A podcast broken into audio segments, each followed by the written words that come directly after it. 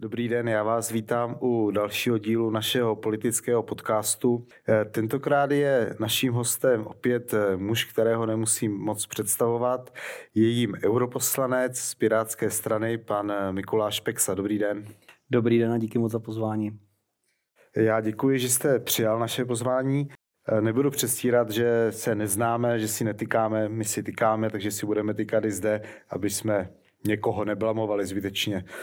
Eh, to znamená, první otázky jsou pro všechny stejné, tak já se rovnou zeptám, jak chutná moc? Hm. No takhle, já asi musím rovnou na začátku říct disclaimer. Já jsem původním povoláním matfizák fyzik, jo, takže já to jako beru hodně ze svého pohledu.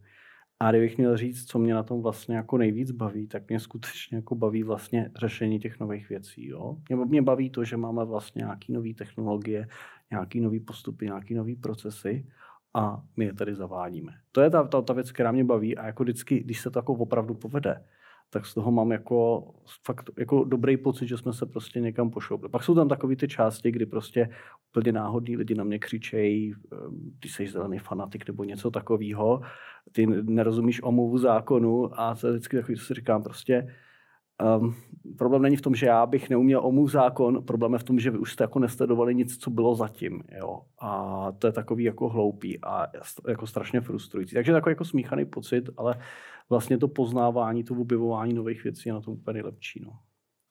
Takže proč se zdal na tu politickou dráhu? Jako máš pocit, že můžeš věci, jestli to správně chápu, tu odpověď, jako měnit opravdu více, než kdybys byl třeba matfizák, nebo jak je to? No, matfizákem se asi člověk stane a už jím je navždy, No, ono to, ten matfizu se říká, že matfizákem se člověk rodí, nestává, takže eh, jakože to, to, je prostě, to je prostě spíš styl života a u mě to tak jako bylo taky, jo. Já jsem vlastně jako nějakou politickou kariéru neplánoval, jo. Prostě jako já jsem byl v podstatě normální doktorant, který jako část prostě výzkumného programu dělal v Německu, část Česku jezdil mezi tím.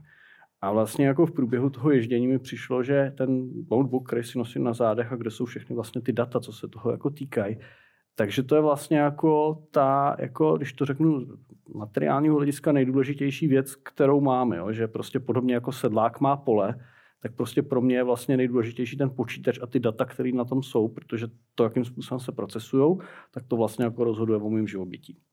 A když to řeknu tak, to byl vlastně asi jako ten první impuls, proč jsem si říkal, ano, já jako by v té politice nebo od těch politiků bych čekal, že tohle moje živobytí budou chránit, jo? protože někde jsou nějaký třeba agrární strany, které prostě chrání práva sedláků a vlastně jako nikde nebyla, nikde nebyla jakoby strana, která by jako řešila, že jsou nějaký lidi, kteří pracují na počítačích, tam jako dělají třeba docela užitečné věci a uh, měli bychom je chránit, neměli bychom je to jako narušovat a podobně. Jo? Takže to byla asi jako vlastně první, první prapříčina, proč jsem se začal zajímat o to, že jsou někde nějací piráti.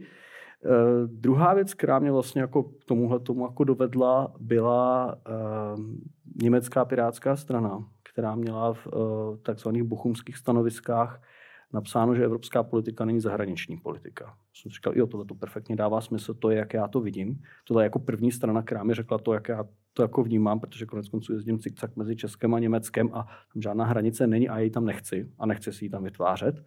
Takže jako to, tohle, tohle je ta cesta a vlastně asi třetí věc, co mě úplně dorazilo, bylo nečasová vláda. Protože eh, to, že tady prostě byl v podstatě každý měsíc skandál jiného ministra, který by byl normálně na pád vlády, a ono to prostě pokračovalo, pokračovalo, pokračovalo a kdykoliv se ty Němci o něčem bavili, jsem se prostě styděl, říkal, to nemůžu říct, prostě, co se děje u nás doma, to by mě prostě se mi vysmáli. Tak jsem si říkal, tohle je fakt jako na emigraci, ale než emigruju, tak teda ještě jako něco zkusím, ještě jako zkusím zapracovat a zkusíme to prostě nějakým způsobem jako zlepšit, abych jako neutíkal bez boje. No. Takže já jsem do toho vlastně vlez s tímhletím pocitem, no a pak se to nějak už jako vezlo, řekl bych, přirozeně. No. Prostě to fungovalo a dařilo se mi měnit věci a dokud můžu měnit věci, tak to dělám. Až nebudu moc, tak to nebudu dělat. To souvisí s tím, o čem se potom chci bavit v té části politicky aktuální. Uh, ale ještě se zeptám, takže kde je ta hranice, kdyby z toho nechal, kdyby si řekl tak a teď už ne, tak tady to máte, hážu vám to na hlavu, vzdávám se vysokého platu, dobré pozice, výhod, asistentky, asi, nebo asistenta, to je podružnost, šance promlouvat do veřejného prostoru, bo si kašlu na to, končím. Kde je ta hranice? Hele, já jsem to měl vždycky nastavený tak, že upřednostňuji klidné spaní, takže já jsem jako nikdy nebral žádný úpadky, nic takového a nikdy nebudu, protože prostě klidný spaní je jako lepší než všechny peníze. A te, v tomhle v tom směru jako se nebojím, že bych někdy narazil. Jo. Co si myslím, jsem nad tím jako dlouho přemýšlel, a zvlášť teda třeba v roce 2017, kdy jsem kandidoval do České sněmovny a vlastně jako mi došlo, že ten bod, kdy já už s tím jako nechci mít nic společného, bylo, když tady pan Okamura strašil Chexitem, že Česká republika vystoupí z Evropské unie. Jsem si říkal, no hele, jako s takovým státem já už bych asi nechtěl mít nic společného, to už, to už by jako nebyl můj stát, to by byla prostě nějaká cizí okupační entita, která jako ovládá moji zemi a já bych asi pro ní prostě jako nechtěl, nechtěl pracovat v žádném smyslu. Takže to je asi, to je asi ten bod, kdybych jako řekl, končím s tím. Neříkám, že bych asi už neudělal nikdy nic politického, ale myslím si, že by to mělo spíš charakter toho, že najdeš něco zajímavého na internetu, prostě nějakou, řekněme, křiklavou stránku, která na něco upozorňuje, prostě nějaký, jakoby, řekl, řek bych, internetový aktivismus, spíš než, spíš než, že bych se chtěl jako zapojovat do té klasické volební politiky. Že prostě kdyby vyhrála politická konkurence, která, dejme tomu, se vystoupit z Unie, tak tam by si řekl...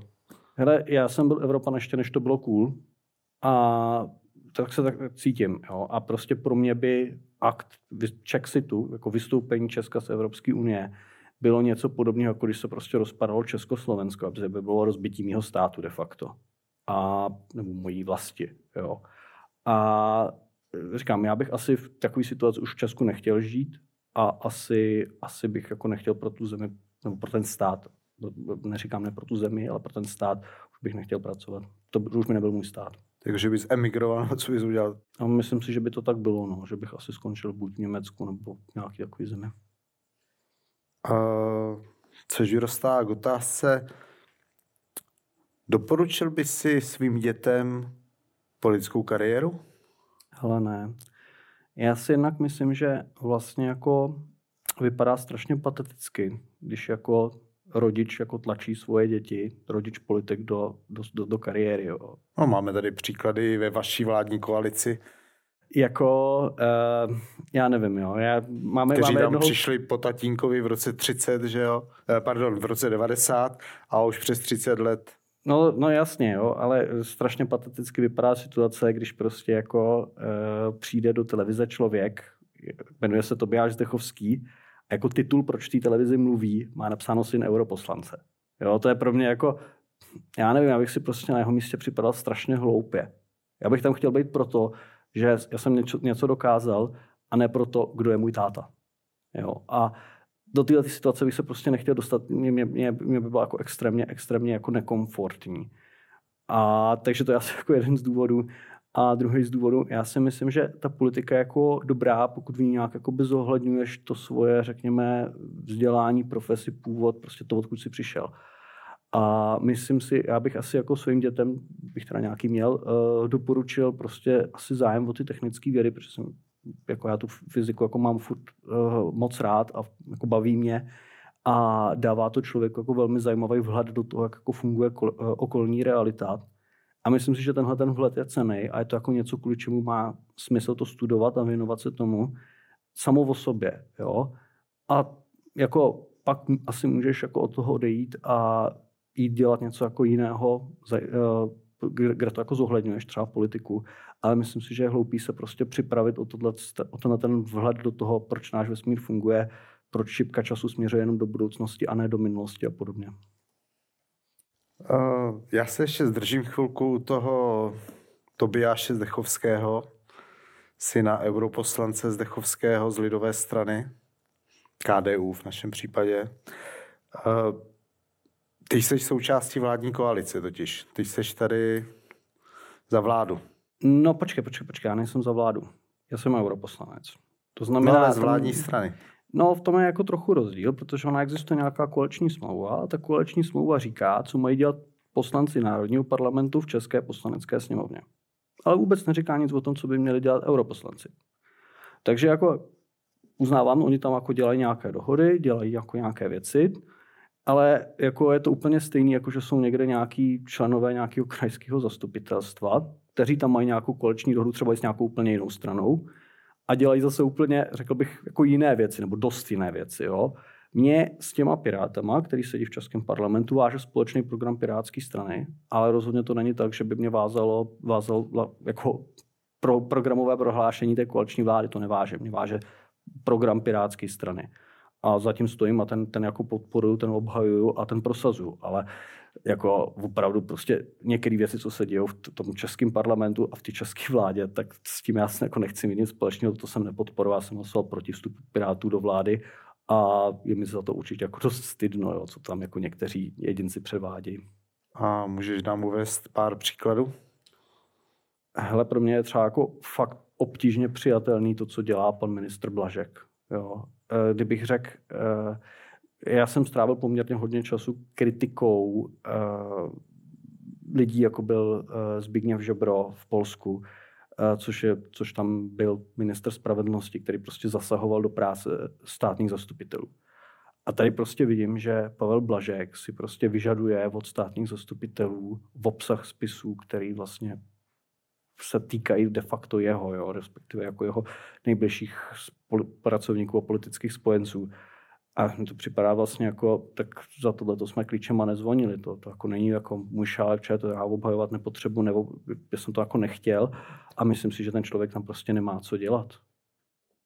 Uh, on z ničeho nebyl obviněný. Ve finále on říkal, že to je jako součást klasického dodržování, dotazování, vlastně, že dodržuje vlastně to, co je jeho právem, ale uh, tam jsou také jiné věci. Jo. Ono, vlastně jak to vypadá teď s těmi piráty, to vlastně to je, to je taková zajímavá otázka. Nakolik ještě vlastně pirátská strana je opravdu jednotná pirátská strana a nakolik ty jako europoslanec říkáš, že se necítíš v souladu s tou poslaneckou skupinou, čtyři poslanci plus tři z nich, plus ještě při čtyřech poslancech, teda tři ministři, což je samo o sobě pikantérie. Ale podle těch hlasování, podle toho, co se teďka dělo kolem eh, Jakuba Michálka a ty reformy, které vypadaly, že stávají jako klasickou stranou, kde se to dává z vrchu, eh, je vůbec ještě jedna pirátská strana, jak to tam máte? To vypadá, Jakože s takovými, s takovými spolustraníky člověk nepotřebuje nepřátelé, to vypadá. Já bych to, já bych to neviděl tak dramaticky. Jo. Je jedna pirátská strana, ta pirátská strana má jedno celostátní fórum a co pro odhlasuje celostátní fórum pirátů, tak to je závazné pro pirátskou stranu, respektive pro všechny piráty. Jo. E, jasně, nějaký z těch pirátů jsou prostě vyslaní do krajských zastupitelstv, do, do Národního parlamentu, do Evropského parlamentu, do Senátu, do městských zastupitelstv různě a tam prostě prosazují různé věci. Ale pořád existuje jedna pirátská strana. Pirátská strana má jeden program a prostě tam je napsáno, co se snažíme dosáhnout. A to prostě žádným způsobem nijak nezměnilo. Jo. Takže já bych na tohle to nehrál. Tohle je taková zase když to řeknu hloupě, novinářská zkratka, kteří prostě, lidi, kteří prostě jako hledají, hledají sebe menší vlastně jako známky rozkolu, jenom aby tady kolem toho jako říkali, že, že se rozpadáme. A to prostě normální demokratická diskuze v demokratické straně. A jak říkám, prostě konečnou autoritou pro rozhodování toho, co Piráti budou dělat, je prostě celostátní forum, forum Pirátské strany. Komu se to nelíbí, ať z Pirátské strany vystoupí, ale v opačném případě prostě platí, na čem se strana usnesla a e, platí program. No tak strana si usnesla na tom, že má uh, skončit Jakub Michálek, ten pak dal rezignaci, předseda Bartoš ji nepřijal, při tomto fórum tedy hlasovalo jinak, takže je tam opravdu silné sypětí mezi stranou a mezi těmi, kteří jsou vystrčení tedy do té české politiky, protože ty sám si říkal, že jako europoslanec se cítí, že mezi vámi tedy jste, jste vzdálení. Uh, já si myslím, že anebo, tam... Anebo se staví za to, co tady dělají ti Piráti v součást vlády. Ale já jsem velmi, velmi spokojen s tím, co dělají Piráti ve vládě. Já jsem velmi spokojen se zahraniční politikou, kterou dělá Honza Lipavský. Já jsem velmi spokojen s tím, co udělal prostě na digitalizaci, na stavební zákonu Ivan Bartoš. Já jsem velmi spokojen s tím, co dělá Michal Šalomon při implementaci evropské legislativy. S čím já nejsem spokojen těch, těch zbývajících 14 ministrů, kteří v té vládě jsou, a kteří prostě v lepším případě jsou neviditelní, v horším případě prostě ostuda.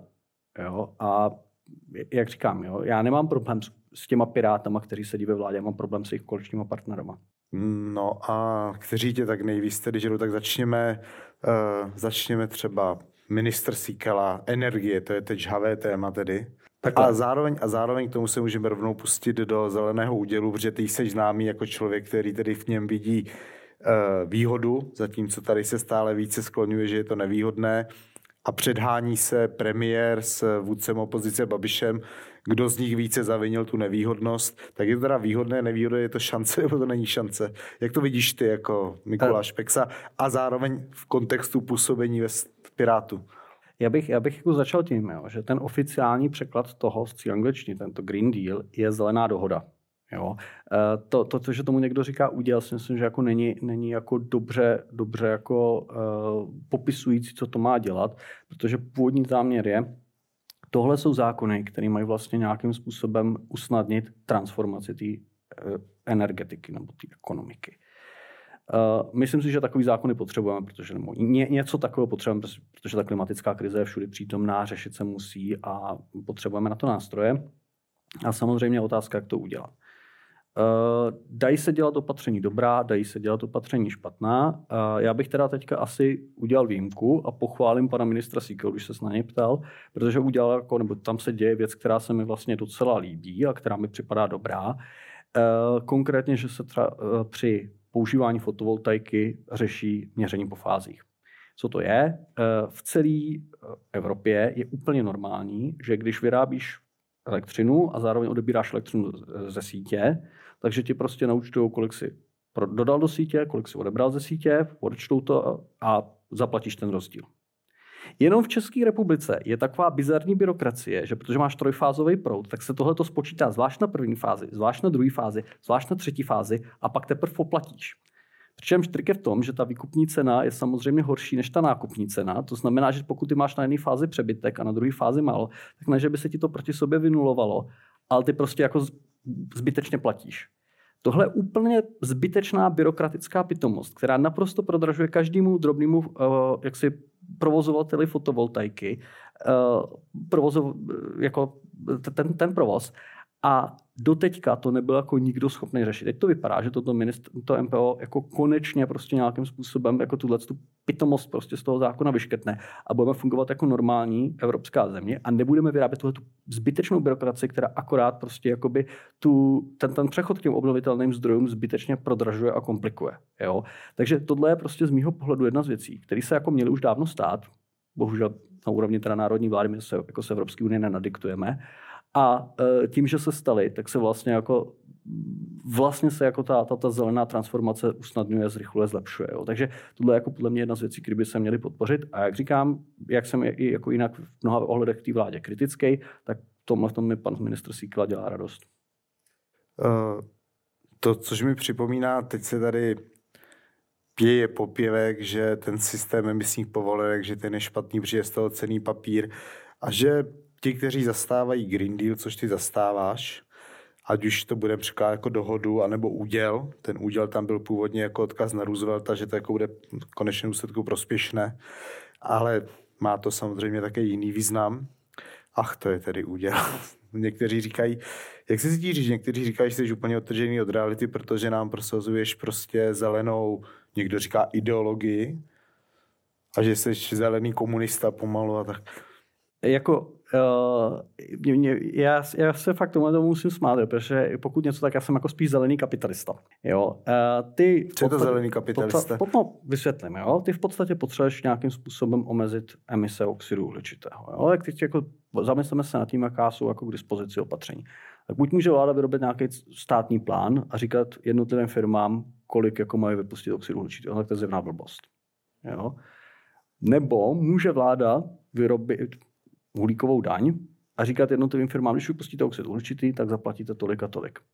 No a tam ale to má ten problém, že jednak jako nevíš, kolik oni toho oxidu uhličitého vypustí, a druhá vlastně ta cena toho oxidu uhličitého, to určuje škrtempera nějaký úředník, který ho může zlobovat, má to stát víc, má to stát méně, je to problém. Jo? Nebo máš třetí řešení, že řekneš, OK, tak tady máme nějaký množství oxidu uhličitého, který můžeme vypustit, než se nám ta planeta úplně rozbije, pojďme udělat dražbu. To jsou emisní povolenky. Jo? Já bych řekl takhle, dražba o to, co můžeš jako vypustit, je v podstatě to nejkapitalističtější řešení, který můžeš mít. asi nejsem sám, kdo si to myslí, protože už v 90. letech existují jako ekonomické práce, které říkali, pojďme nějaký systém emisních povolenek zavést, je to to nejlepší řešení, nejtržnější, který jako můžeme mít na tenhle ten problém. A proto se to taky v roce 2005 tuším zavedlo. To jsem nevymyslel, já to vzniklo už prostě 20 let zpátky v podstatě. Jo. To tady existuje už dlouho, ty emisní povolenky. A já říkám jediný, přátelé, my jsme si tady teda vytvořili trh, máme tady jako aukci. Pojďme to udělat spravedlivé. Pojďme zrušit všechny různé výjimky, pojďme zrušit takový ty prasárny typu, tady se někomu pod rukou strčí emisní povolenky zdarma a ten nemusí emisní povolenky nakupovat, protože si to vyloboval. Pojďme a to, to zrušit. se děje v jakých případech? No tak typicky třeba z oceláři tohle to nemuseli dělat. Jo? Ale... Nemyslím teď, jako ne do minulosti. Jo.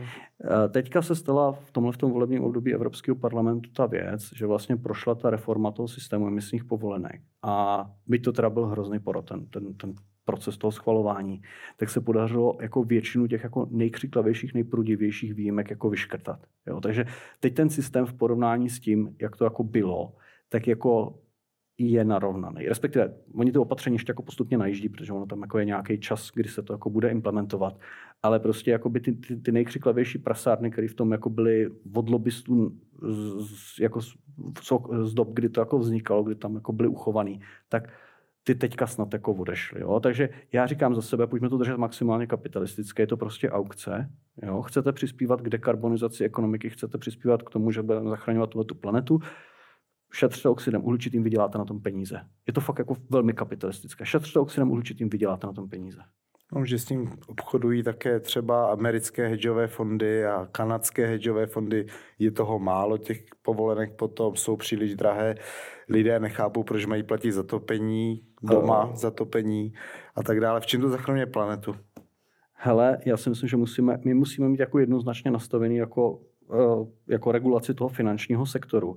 A prostě já si jako nemyslím, že eh, podobně jako by prostě tě jako firma, která prostě jako uh, řeší, řekněme, spoření lidem na důchod, neměla prostě nakupovat nějaký jako riskantní aktiva typu jako, uh, já nevím, prostě uh, varanty na, na, na nebo šmelit prostě na forexovém, forexovém trhu, tak si myslím, že by prostě jako tyhle ty firmy neměly jako by nakupovat, nakupovat emisní povolenky, že to je takový jako relativně zjevný. A neměli nebo měli? Neměli, neměli. Jakoby, jako podle mě... A co máš... s tím jako hodláš udělat? Jako, demo máš pocit, že česká vláda nějak přispívá k tomu, aby to, co je nežádoucí, nebylo? Jako takhle, jo. Česká vláda srdnatě prohlásila, že nechce euro. V důsledku čehož schopnost české vlády jakýmkoliv způsobem mluvit do toho, jakým, jak je organizovaný finanční sektor Evropské unie, je velmi limitovaný. Protože banky Evropské unie jsou prostě banky eurozóny a jako chceš do nich mluvit, no nemáš euro, nemluv. Jo, tak, tak jako platí, tak, taková logika funguje. Víceméně jediný způsob, jak jako do toho Češi můžou promlouvat, je, že uh, v rámci Evropského parlamentu je nějaký výbor pro hospodářství a měnu, který to řeší, kde teda se snažíme to nějakým způsobem ovlivnit, ale pak samozřejmě je to o tom, že uh, europoslanci si musí jako povídat s těma zástupcema členských států a přiznaně si jako musí povídat s těma zástupcema ty eurozóny, ty ostatní jsou tam jako relativně jako bokem. No a co by se jako mělo stát? My jako prostě potřebujeme mít oddělení těch jednotlivých typů bank, jo? respektive prostě ty musíš mít jako banky, které jako řeší, eh, řekněme, rizikový aktiva to je jako jedna část toho finančního sektoru a pak naopak musíš mít třeba ty, který jako řešit ty bezpečnější. No a zároveň s tím, jako, jako vymezuješ, který aktiva kdo má řešit, tak by se asi mělo říct, že ty emisní povolenky by do toho, neměl, do toho systému neměl tahat nikdo. To si myslím, že jako dává smysl. Co, když to tak říkáš, tak to vypadá, že by mohli mít pravdu ti, kteří říkají, že nejsme subjektem, ale objektem dění. Jo. Že prostě ta unie, že v ní znovu vníme a máme prostě smůlu, že tam sice europoslanec a nemáme euro, no tak prostě to je jako hm, neplatíš, tak nepřepínej, mi to přijde. No tak jakoby uh, tady se pro, jako místní lidé v této zemi jako na, nabili dojmu, že uh, země s deseti milionovou populací a vlastní měnou má jako nějakou schopnost ovlivnit uh, fungování hospodářského celku, který má 450 milionů obyvatel a jinou měnu. A ono to jako překvapivě funguje tak, že když tyto dvě entity spolu jako sousedí, tak ten celek, který má 450 milionů obyvatel a ná, násobně jako silnější ekonomiku, tak prostě jako když si řekne otočíme takhle, tak tě otočí taky. Jo, a jako může se ti to nelíbit, ale je to prostě jako prostým, prostým točením jakoby, uh, těch, těch hospodářských sil. Prostě hospodářskou, jak, hospodářská politika tohoto kontinentu vzniká na úrovni eurozóny. A prostě proto, že eurozóna je z hlediska tohoto kontinentu tak velká a tak silná ekonomika, že ty okolní malé ekonomiky, jako je ta česká, se můžou akorát přizpůsobovat. Jo, a říkám, je to prostě tě, jako, jako prostá matematika a myslím si, že jediné, co můžeme udělat, je říct si, přátelé, pojďme do eurozóny, tím okamžikem vlezeme do té místnosti, kde se jako vytváří hospodářská politika tohoto kontinentu a můžeme říkat tohle nebo tamto by bylo lepší. Ale pokud jsme před dveřma, tak prostě pardon, jo, ale takhle kapitalismus fungoval od, od nepaměti a, a jako nedá, nedá, se s tím nic dělat. Můžeme tady jako dupat, hrozit pěstičkou, že to jako špatně, ale prostě jako kapitalismus funguje na tom principu, že nakonec jako vlastně rozhoduje ten, kdo má nejvíc peněz. No, prostě, prostě to je ta eurozóna. No. Takže, no ale česká vláda, ústy i premiéra Fialy nechce, říkali, že na to není čas. Tam je problém v tom, že čtyři z pěti těch stran, které v té vládě jsou, tak to euro chtějí. Jo, a už jako vlastně teďka eh, má přijít na vládu jako dokument, který říká, Česko je na euro připraveno a na konci je politicky připsaná poznámka pana ministra Stanjury z ODS, eh, která říká, ale nebudeme tam vstupovat. no, proč? To já nevím. To je prostě v hlavách, v hlavách členů ODS. Oni z toho mají nějakou fobii, která je jako dost iracionální, ale prostě jim jako brání tohle to udělat. Oni se to prostě z ideologických důvodů bojí. To nemá žádný jako reálný základ. Jo? No a čtyři z těch pěti stran, které v té koalici jsou, všichni ty ostatní říkají, no tohle je nesmysl, pojďme to udělat a pojďme aspoň do toho mechanismu směných kurzů, ale prostě ta, ta ODS to jako blokuje. A já, já, já jako neřeknu, co by v tom jako bylo racionálního. V tom jako nic racionálního není. Když se zeptáš prostě Evropanů, kteří používají euro, ať už Slováků nebo prostě toho zbytku, tak 70% ti řekne, jo, euro je dobrá věc. 70% eurozóny věří tomu, že prostě obyvatel eurozóny věří tomu, že euro je dobrá věc, takže uživatelé jsou s tím spokojeni. A tady prostě nějaká jako ideologická předpojatost, která říká, v žádném případě to nesmí mít. No já nevím, no, mně to připadá jako nesmysl, ale hold někteří lidé se prostě víc řídí ideologií než jako uh, praktickými poznatky, daty, fakty. Vědou, no. Uh, což mi tak připomíná, ty jsi mluvil o tom, jak jsi kritický k vládě. Velkým tématem byl boj, teď budu citovat, proti dezinformacím a tak dále. Uh, jak Pirátská strana vznikla jako někdo, kdo hájí svobodu slova? Pokud vím. Je to tak? Tak jak tohle jde dohromady? Jak se na toto vlastně díváš? No, Pirátská strana taky ale vznikla jako uh, strana, která brání informo, informovaná rozhodnutí, přístup k informacím a d- d- na, na datech založenou politiku. A já jako velmi souhlasím s tím, že ty máš právo říkat, co chceš. To je pravda.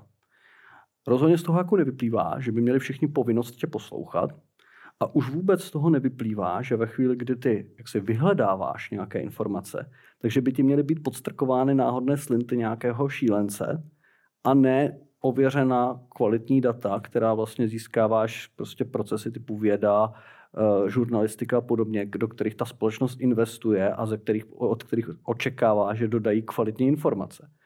No a já si myslím, že prostě eh, když už teda do tohohle toho investujeme, ať už tady do veřejnoprávních médií vědy nebo něčeho podobného, tak bychom prostě měli dodat občanům ten servis, že jim řekneme, no tak tohle jsou teda jako výsledky, to je za co jste zaplatili, to je ten výzkum, který provozujeme vaším jménem. A jako, myslím si, že to je jako úplně legitimní takový, takovýhle výsledky podat. Uh, jo, ano, já chápu, že lidi, kteří prostě věří placatý, na placatou zemi, nebo reptiliány, nebo prostě, že já nevím, co to bylo, Ivermectin, nebo jak to je, je zachrání před covidem, budou nešťastní, protože věda říká, že jejich názory jsou jako, řekněme, nevědecké nebo nesmyslné, ale za to já nemůžu. Já jsem jako zodpovědný za to, abych těm lidem dodal kvalitní informace a jsem zodpovědný za to, aby ty kvalitní informace měly právo šířit. Já to má rozumím. Já to myslel jinak trošku. Jo. Jako je, ty jsi studoval matfis, já jsem studoval politické vědy, tedy mezinárodní mm-hmm. vztahy. Takže uh, v té společnosti to někdy nechodí tak, že uh, proměná je dva, druhá proměná je dva a je to dohromady čtyři.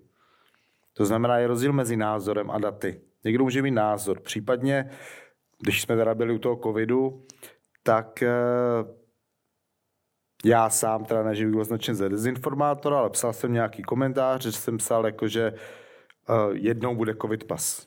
Jo, tenkrát ti, co to tvrdili, byli označováni, jsou dezinformátoři. Já jsem netvrdil, že to tak bude, nebo že mám tady informace, ale logicky mi to vycházelo, pak se to teda stalo. Uh, kdo určí, že ten názor nemůže být, rozumíš? Protože o tom to je. Jo. Jakože není, ne, není právo člověka na to si prostě říkat, co chce, protože ti, kteří to právo nemají, se cítí utlačovaně a kdo určí to, že to je to správné. O tom, o tom jako mluvíme. Uh, já ale přece neříkám, že bys jako neměl uh, mít právo... Ne, ty ne, nechci dostat do defenzivy, já tě chci dostat, aby svůj... si sám vysvětlil ten svůj pohled na to. No tak když se, když se jako zeptám na tohleto, na tohleto konkrétní věc, tak prostě uh, v, v podstatě stačí zabrousit do uh, virologické literatury nebo do, uh, řekněme, uh, evoluční biologie a ono ti to jako vlastně dá odpověď, že eh, každý virus, ať už je to COVID nebo cokoliv podobného, postupem času ztrácí na síle v nějakém smyslu. Jo? Ono je to jako vlastně přirozená evoluce. Jo? Ten virus, eh, když zabije svého hostitele moc brzy, tak se nerozmnoží. Ne, tak Takže jasně, úspěšný, tak... virus, úspěšný virus pracuje na tom principu, že prostě uh, vydrží se svým hostitelem co nejdále, to znamená snaží se hostitele nezlikvidovat. Takže jako postupně všechny viry se takovým způsobem jako domestikují. No, tohle je samozřejmě. Jo, se... tohle je samozřejmě. No tak to já, jo, ale já to možná... vlastně v podstatě obhajuje ten tvůj názor, který si, který si jako zmiňoval, protože ono ho to jako vlastně zdůvodňuje. A já jako neříkám, jako uh, asi jako klidně můžeš jako chodit po světě a tvrdit, uh, stane se to příští týden, to mě jako nevadí, ale myslím si, že by měl někde být jako nějaký, jako, nějaká jako vědecká instituce, která ten výzkum jako skutečně dělá, která dělá tu příslušnou matematiku a je schopná jako upočítat, jak rychle to bude a řekne ti prostě, ano, jako španělská chřipka byla jako fakt problematická zhruba dva roky, a po těch uh, dvou letech ještě chvíli se vyskytoval a někdy kolem roku 1926 zmizela úplně. S tím ne, covidem je to do debaty v podstatě jako o principu velmi covidu. podobný. Jo. Uh, ne, to já jsem nezamýšlel. Uh, tenkrát byly různý přístupy švédský, český, kde si, jo, já jsem v té době byl zpravodaj, cestoval jsem po různých zemích, to já jsem nemyslel. Já jsem myslel vyloženě uh, postoj k právu lidí na názor. To znamená, aby společnost neměla pocit, že prostě dochází k politickému aktivismu, že některé názory jsou dost dobré, jiné nejsou dost dobré prostě. Uh, takhle jsem to myslel. To znamená, jako, uh, pak... kde, kde je hranice? Co je dezinformace a co ne? Já dokážu rozlišit lež a pravdu. Jo? To, že je země placatá nebo slunce oranžové, respektive modré, dejme tomu, tak to je zřejmé. Jo? Ale když se dostaneme do oblasti sociální, společenské a politické, tak, Ale... si, jo, tak těch, to znamená, nemáš pocit, že tady dochází k fagličkování? Znamená, ti vlajkonoši vždycky jako, a teďka ty nálepky, já nevím, jeden dezolát, chci mír, nebo chci válek a tak dále. To si... jako, hele, mě tyhle ty nálepky jako taky štvou a taky na mě spousta lidí nálepky jako lepí, jo, ale uh, řeknu, řeknu z praktického hlediska, jo, máš prostě věci, které jsou jako nějakou vědeckou metodou verifikovatelné, že, že jsou jako pravdivý s dostatečnou mírou jistoty. Jo, prostě můžeš provést nějaký experiment, který něco změří a pak máš prostě nějaké jako výsledky. Jo. Ty jsi typicky schopný změřit, prostě změřit koncentrace oxidu uhličitého v atmosféře. Můžeme se pobavit o tom, jakou spektrometrii se to dělá, ale jsi schopný to změřit a z toho vydedukovat, že ta koncentrace oxidu uhličitého roste, jsi schopný upočítat prostě, jakým způsobem se to jako z hlediska jako termodynamického projeví na ohřívání planety, nebo prostě co to jako dělá s, s výměnou energie jako, nebo vyzařováním energie do vesmíru a jsi schopný prostě jakoby udělat jako s velmi dobrou, s velmi dobrou jistotou závěr, ano, máme tady globální změnu klimatu. Toto je vědecký závěr. To je v tuhle tu chvíli jako vědecký konsenzus, to, to jako platí pokud chceš někde kolem běhat s názorem, že to je celý smyšlenka a e, jako, jako ne, neměli bychom tomu věřit, tak jako pro mě za mě jako klidně choď, běhej, to jako nevadí, ale prosím, jako e, respektuj můj, můj názor, myslet si o tobě, že jsi prostě šílenec a e, ignoruješ vědu. Vše ignoruješ vědu. Jo? Takže já si myslím, že prostě tohle je to, jo. Prostě ve chvíli, kdy jsi schopný, ve chvíli, kdy jsi schopný to verifikovat, tak bys asi měl mít na tom někde nějakou nálepku, ano, je to verifikováno, což neznamená, že jako někdo nemůže říkat něco jiného, jenom to znamená, to, to jsou ty verifikované informace, kterým máte jako věřit.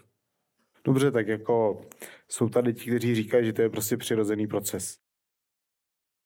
No tak uh, já vždycky... Třeba jako... prezident Klaus, teďka to si tak připomeňme, prezident Klaus s prezidentem Zemanem měli teď při příležitosti 17. listopadu velký rozhovor, tak tam teda nenechali na tom zeleném údělu a Evropském parlamentu a Evropské unii nic suchou, že to je ideologie, fanatismus, že to prostě je nevědecké. Že... Jo. Takže tohle mi řekli dva bývalí členové KSČ, kteří začínali v komunistickém prognostickém ústavu a teoreticky jakože vystudovali ekonomii. Dobře. A já vždycky odkazuju lidi na to, aby se vlastně podívali na stránky amerického úřadu pro letectví a kosmonautiku NASA. To je ta jediná instituce, která, pokud je mi známo, dokázala dovést člověka na měsíc, takže asi o tom něco musí vědět. A oni tam mají jako poměrně hezky proměřený, jakým způsobem se v čase vyvíjely koncentrace oxidu uhličitého. No a vidíš, že to tam jako za poslední asi, já nevím, 2 miliony lítá, jako že uh, když je doba ledová, tak je to zhruba 170 ppm, a když je doba meziledová, tak je to zhruba 290 ppm. A si to tam skáče nahoru dolů, nahoru dolů. A úplně ke konci, když je to zhruba asi na těch 290, tak takhle jako najednou začne stoupat. A prudce to vyjede během posledních asi tak 150 let nebo 100 let, to prudce vyjede na 420. Přirozený proces. Jo?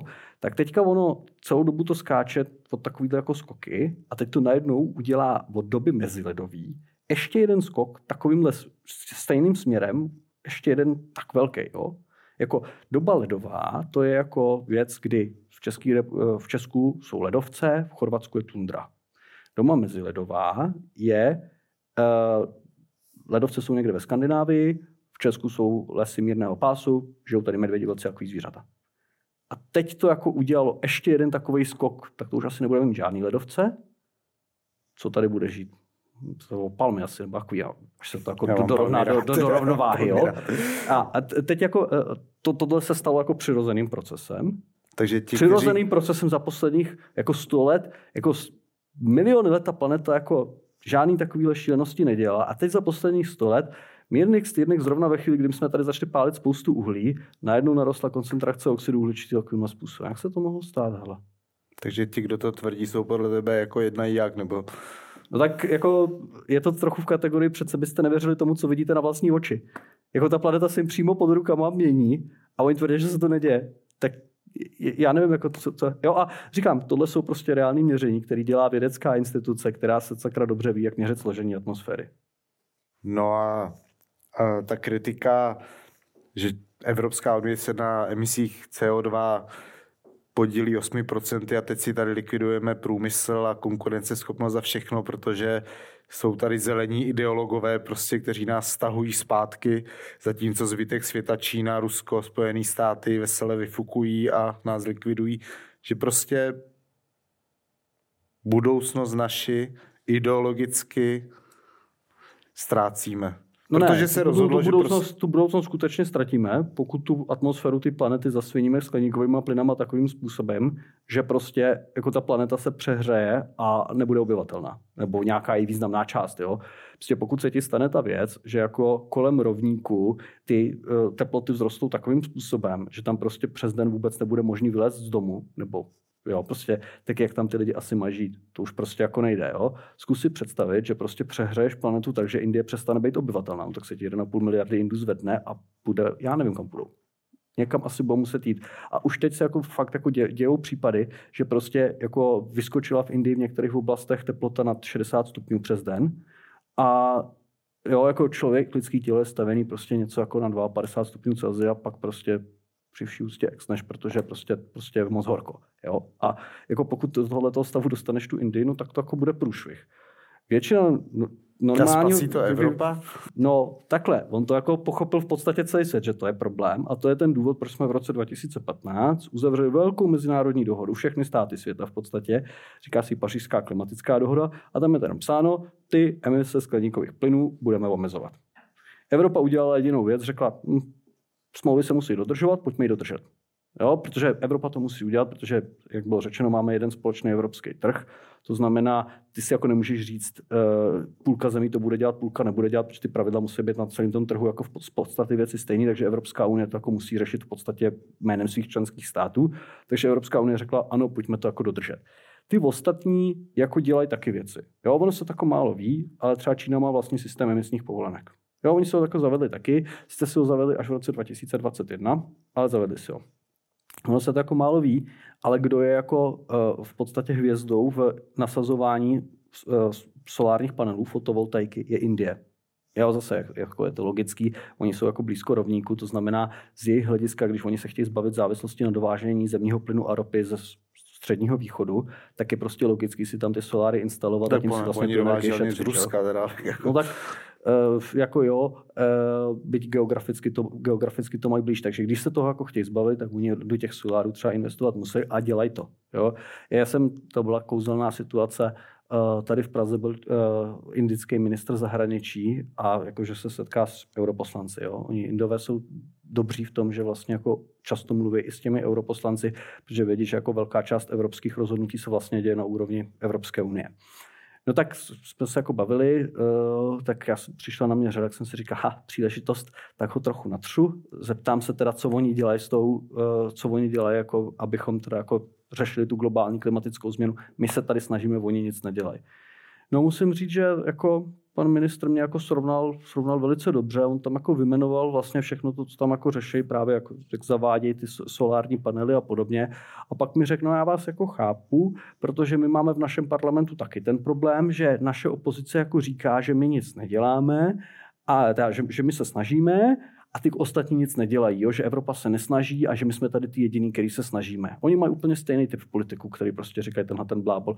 Akorát protože málo kdo u nás prostě sleduje indický parlament, tak jsme si to tak nějak jako neřekli, jo? že tady tenhle ten problém existuje. Ale v podstatě v každém parlamentu na, to, na, na této planetě, kde existuje jako, kde je nějaká jako vláda, která se jako snaží ten problém ty klimatické změny řešit, existuje zároveň nějaká opozice, která říká, my jsme ty jediní, kteří se snaží, nikdo jiný nic nedělá, měli bychom se na to vykašlat.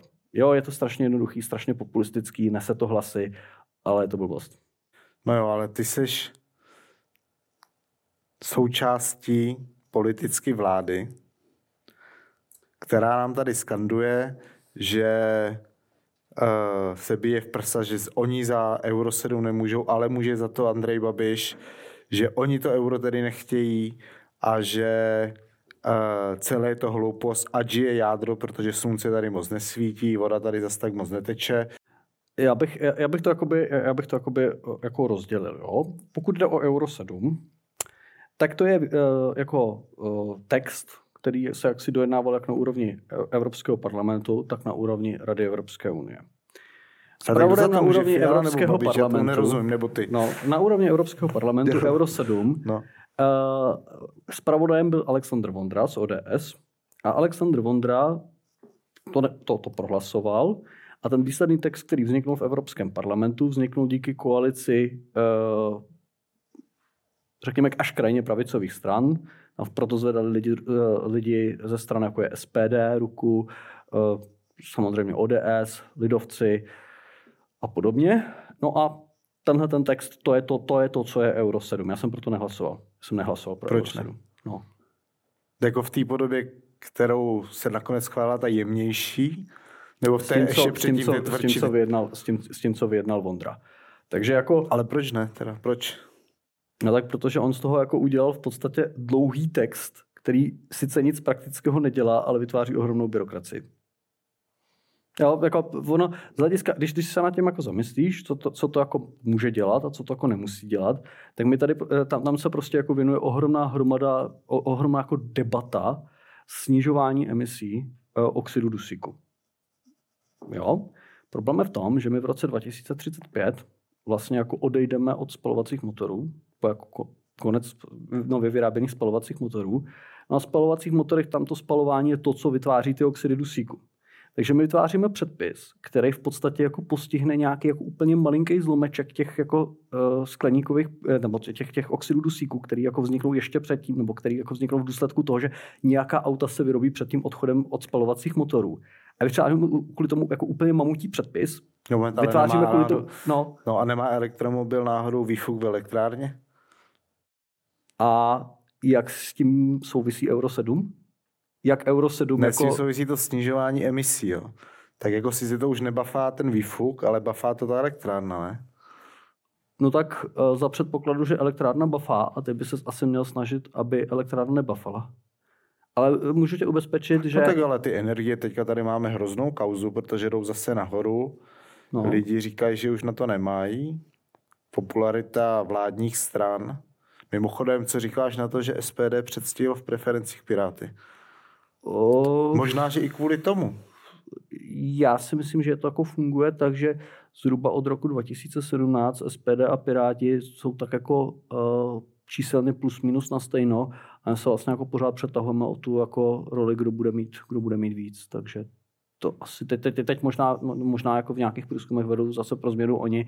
Jako štve mě to, ale beru to tak, že prostě nějaká část uh, voličů, která volí Piráty, nějaká část voličů, který, kteří volí SPD, tohle jsou lidi, kteří jako mají na svět jako dost odlišný pohledy a prostě jako kterých je víc nebo méně momentálně, to je vlastně spíš jako, spíš jako náhoda. No. A nejsou to náhodou dva extrémní pohledy, jeden federalistický unijní a druhý národovecký? Mm, já si nemyslím, že by Piráti byli v jakýmkoliv smyslu extrémní. Jo. My jsme prostě, když to řeknu, normální evropská liberální strana. A prostě e, my nemáme problém najít jako konsenzus s normálními evropskými politickými stranami. Jo. A jako když se na to podíváš, tak jako z uh, věcného hlediska vlastně jako... Co ti nejvíc vadí na SPD vlastně, řekněme to jinak, a na ODSC a na Lidovcích vlastně taky, no. Vlastně jako, kdyby se jako v této zeptal... vládě a na stanu třeba, tak je vůbec v této vládě někdo, s kým se ideově, a topku jsme zapomněli, vlastně ideově můžete se, protože se blíží eurovolby, a, a půjde o ty programy a ideologie. Nepůjde jenom 2 plus 2, nebo možná budete kandidovat s tím, že my jsme teda fyzikálně změřitelná strana, ale nějak nám to ukotví, aby jsme jako chápali, kde přesně teda a dalo se to uchopit, aby to pochopil každý prostě, aby jsme s tím, jo, protože i, i ten, kdo nestudoval... Jo, já, já, já ti to jako řeknu takhle, jo. když se podíváš na ten Evropský parlament, tak tam jsou uh, jako v té, řekněme, pravé části spektra, jo, která je jako hodně napravo od středu, tak tam jsou jakoby tři skupiny. Jedna je takzvaná identita demokracie, kam spadá SPD. To jsou lidi, kteří říkají, uh, Rusko je skvělé, nic než národ, mávají hlasitě vléčkama a občas z nich vypadnou takové věci jako pomlouvání nebo popírání holokaustu a podobně. Jo, to, to, to prostě, tahle ta parta to je. E, přiznaně, když se podíváš prostě, když se podíváš prostě na některé ty lidi, kteří tam jsou z e, Alternative für Deutschland, tak jsou to jako prostě lidi, kteří jako tam, tam jako můžeš vysledovat jako při, přirozeně prostě jako uh, vztahy až jako vlastně řekněme k tomu jako režimu, který byl před rokem 45 v Německu.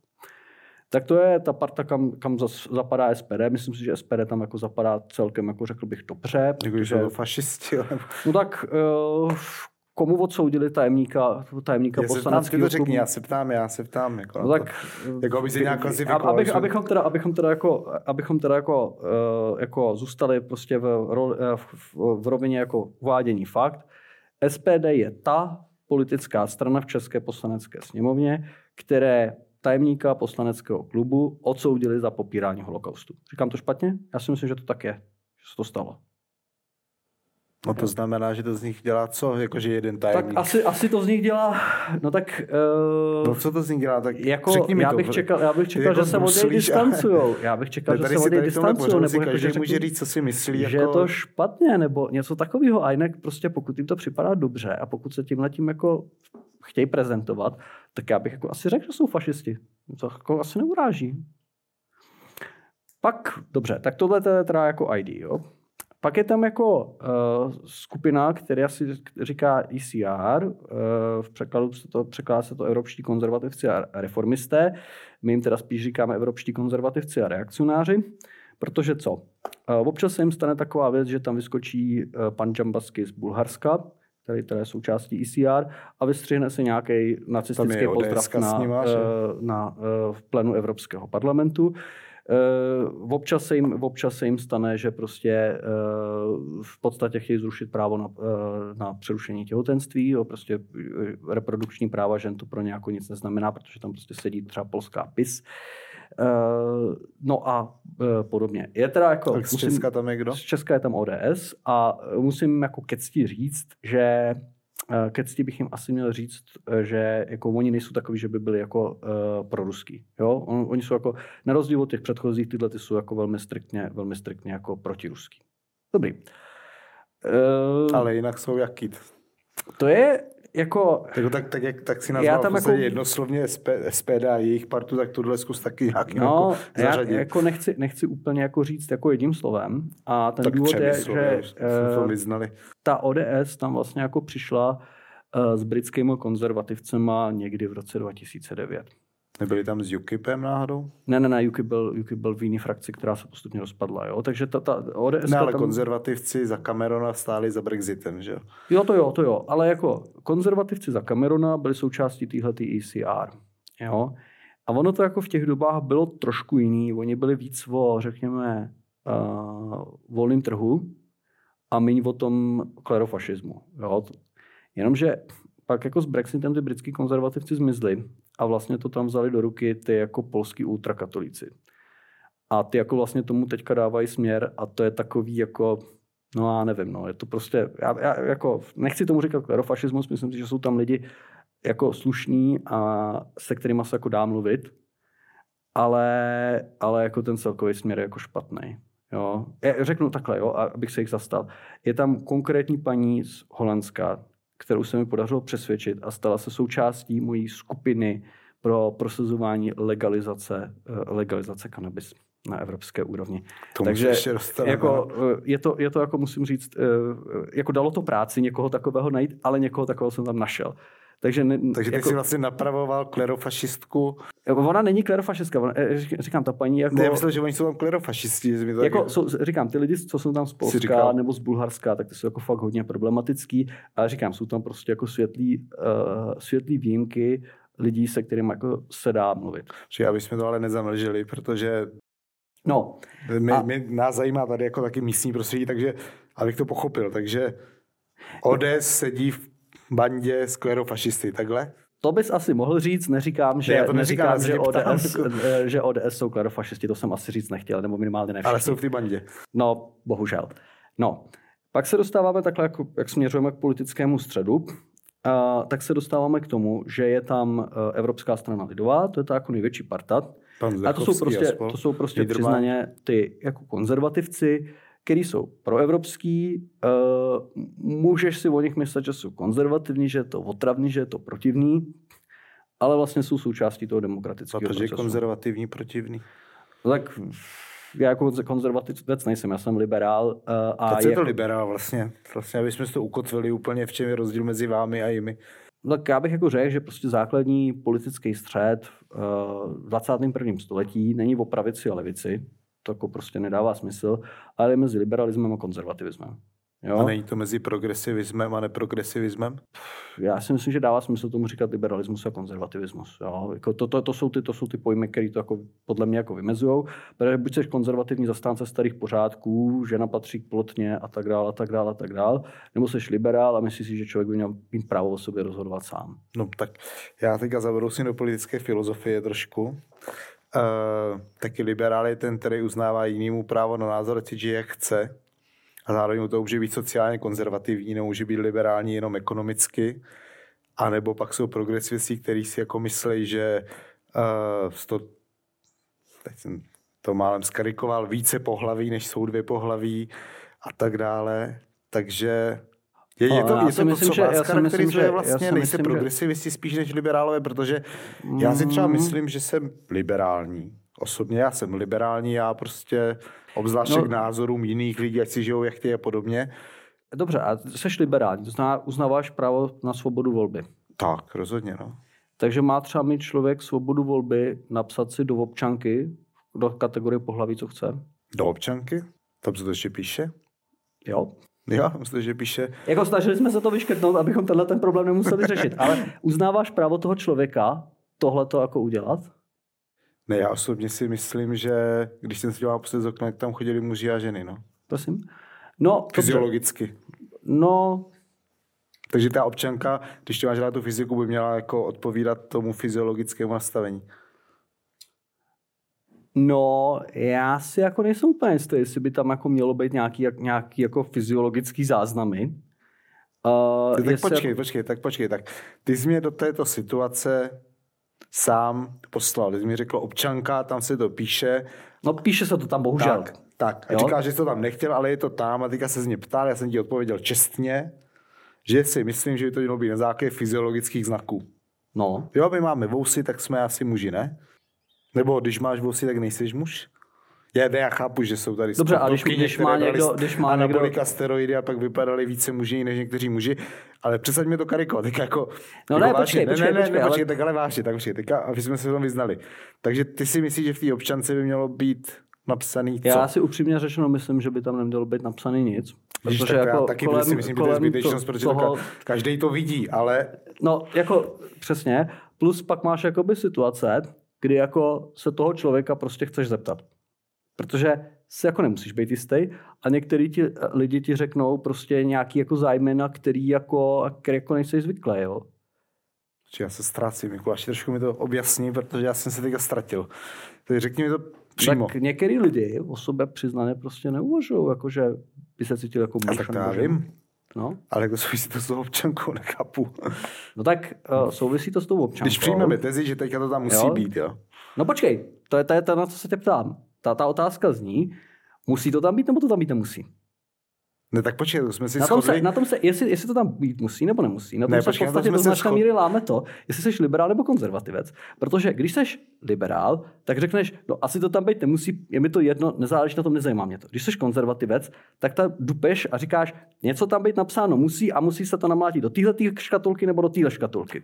Jo, takhle. No já teda musím říct, že mám takový pocit, že máme zásadnější starosti, než jestli je v občance nebo to není řádek pohlaví, protože mě, jako ten samotný fakt nám plyny nezlevní, zdravotnictví nezajistí, infrastrukturu nezajistí, levní energie nezajistí, inflaci nesrazí. Jo. Jestli náhodou nejsou důležitější věci na řešení, než co je napsané v občance, jestli je to muž, žena nebo nic. No ne, a nebo, ptal se mě, ptal se mě na to, fluidní, jako, nebo... jestli vidím, jestli vidím jakoby, nebo ne, ne, počkej, jak ale... to, ten sou, rozdíl mezi liberály a konzervativci souvisí s tím letím. Mm-hmm. Tak já ti jako říkám, že v podstatě jeden z rozdílů mezi liberály a konzervativci je hromada rozdílů, jo? ale jeden z rozdílů mezi liberály a konzervativci konkrétně v tomhle tématu je buď jako liberál, to nechceš řešit, protože je ti to vlastně jedno a ten údaj nepotřebuješ, nebo jako konzervativec se snažíš toho člověka natlout do nějaký svojí škatulky, kterou potřebuješ mít napsanou na té občance. A já jako liberálové a konzervativci mají spoustu dalších jiných agent a já jako souhlasím s tím, že kromě nějakého segmentu populace to je jako pro většinu lidí vlastně nezajímavý. Jo, existují nějaký lidi, pro které je to jako fakt hodně důležitý, uh, pro jejich jako vnímání sebe sama, pro to, jakým způsobem fungují a tam by si myslím, že měl být prostě jakoby rozumný a respektující a prostě když ten člověk se jako v tom necítí dobře, tak jako mu nenutit něco, do čeho jako nechce. No, jistě, tak jako mezilidsky je to jedno, Ale, že jsme slušný no, člověk ví, že politika se netá do osobních vztahů, že jo?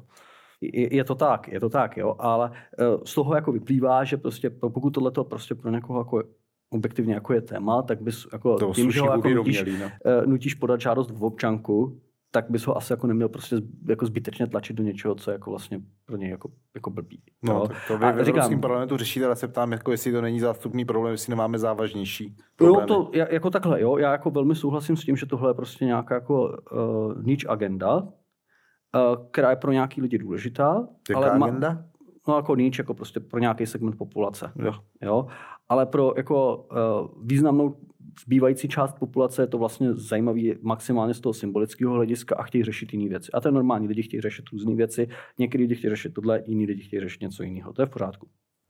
Což mě tak přivádí, vy jako Piráti si chvál pana ministra Lipavského a tvé názory vím, že jsou podobné. Vezmeme to jako v celku, aby si nám ozřejmil váš zahraničně politický názor. Uh, tady v České republice teďka se ujalo hodně a mimo jiné paní ministrině Černochová v tom byla. Vím, že kroutíš očima. ne, tak jakoby, jakoby prostě pokud někdo přes Twitter navrhuje zrušení OSN, tak je to takový, jakože ne, proč, jako, jako potřebujeme něco jako OSN, jo, a prostě tenhle ten typ toho tupého populismu, že ze všech mezinárodních institucí, které jako máme, tak jako vystoupíme a nebudeme se s někým bavit, tak mi prostě připadá strašně hloupej. Ale říkám, to, to není usnesení vlády, to je prostě jako úlet paní Černochový z v neděli dnes večer na Twitteru, nebo kdy to psal, nebo v sobotu, no co to bylo za den, nevím. Prostě to byla jako, sobota.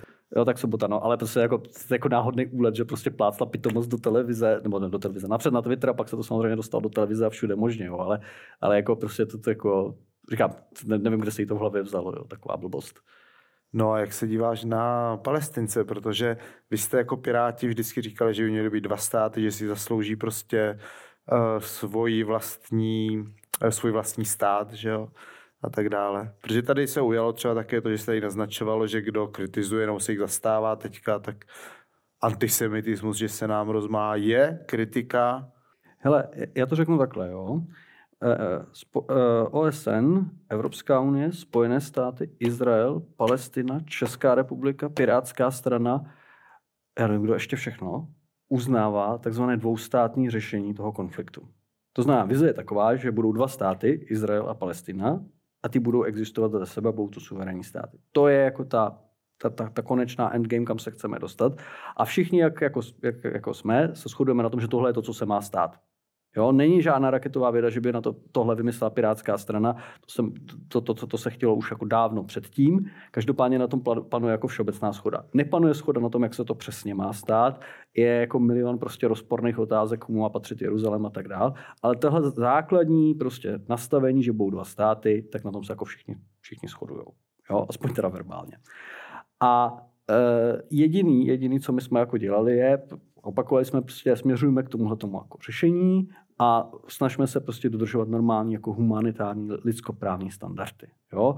A teď, teď prostě jako to se, to se jako rozpadá do, do, do jako řady podotázek. Typicky jedna z nich je, v žádném případě není přijatelné, aby teroristé zabíjeli v e, Izraeli civilisty. To prostě jako není přijatelné. Není možné prostě, aby jako vletěli násilníci prostě do kibucu a tam prostě zabíjeli nebo zbrojený lidi. To prostě jako nepadá v úvahu. Jo? To, to jako, na, tom, na tom se jako jednoznačně že? shodneme. Jo? Zároveň si myslím, že se asi jako taky shodneme, že jako fakt hodně špatný, když jako padají na uh, hustě zalidněný město, kde žijou civilisti, včetně žen a dětí, bomby a tyhle ty civilisty jako zabíjejí. To se jako shodneme, že tohle jako je taky špatný a že by se to jako nemělo dít. Jo? A, no, tak není znamená to tím pádem, že jsi antisemita? Já doufám, že ne, protože v tom případě by uh, antisemité byli, byla skutečně jako naprostá většina Evropského parlamentu, protože celý Evropský parlament, naprostá většina Evropského parlamentu odhlasovala usnesení, kde se říkalo v podstatě jediné, prosím, zachovejte humanitární pomoc pro civilisty v Palestině a udělejte přestávku v tom bombardování, aby tam bylo možno doručit doufám teda, jako, že, nebo jako pokud jsme, pokud jsme se tímhle tím jako v podstatě jako na demokratická reprezentace tohoto kontinentu stali všichni antisemity, tak si myslím, že už se asi svět zbláznil, ale myslím si, že jako, že jako fakt prostě jako základní jako humanitární respekt k lidem ve válečné zóně přece jako není antisemitismus. A říkám, jako pro mě tohle je jako stejný bez ohledu na to, jestli jsou to arabové, židi, číňani, indové, kdokoliv jiný. Já si myslím, že civilisty zabíjet je špatný. Je to jako špatná věc a my pořád si myslím, že jako jednou z hodnot naší evropské civilizace je, že to tak jako vnímáme všichni, že zabíjet civilisty je špatný. Možná, možná má ně, nějaký jako eh, domělý představitel místní tradiční kultury nějakou jako jinou vizi. Možná někteří lidé považují za naší tradiční kulturu křížové výpravy, kdy se prostě vypalovali města a civilisté vraždili. Mně to jako normální nepřipadá. Fakt ne. Prostě zabíjet civilisty je špatný. Obecně. Takže to, co dělá stát Izrael, respektive vláda by bylo Netanyahu a jak se na to díváš? No, já si myslím, že myslím je to jako invazi, jako... v prvním řadě jako strašně hloupý, protože stát Izrael by měl na tom jako Blízkém východě existovat následující, řekněme, desítky, stovky let. Jako všichni předpokládáme, že nechce zmizet. A měl by mít nějaký jako rozumný vztahy se svými sousedy, ne? Bych si tak jako myslel. A myslím si, že jako prostě nelze nastavit jako rozumný vztahy se svými arabskými sousedy, pokud zároveň část, těch, část z nich jako, uh, pokud tam bombarduješ civilisty. Myslím si, že asi jako přece dobrý vztahy jako nepřinese.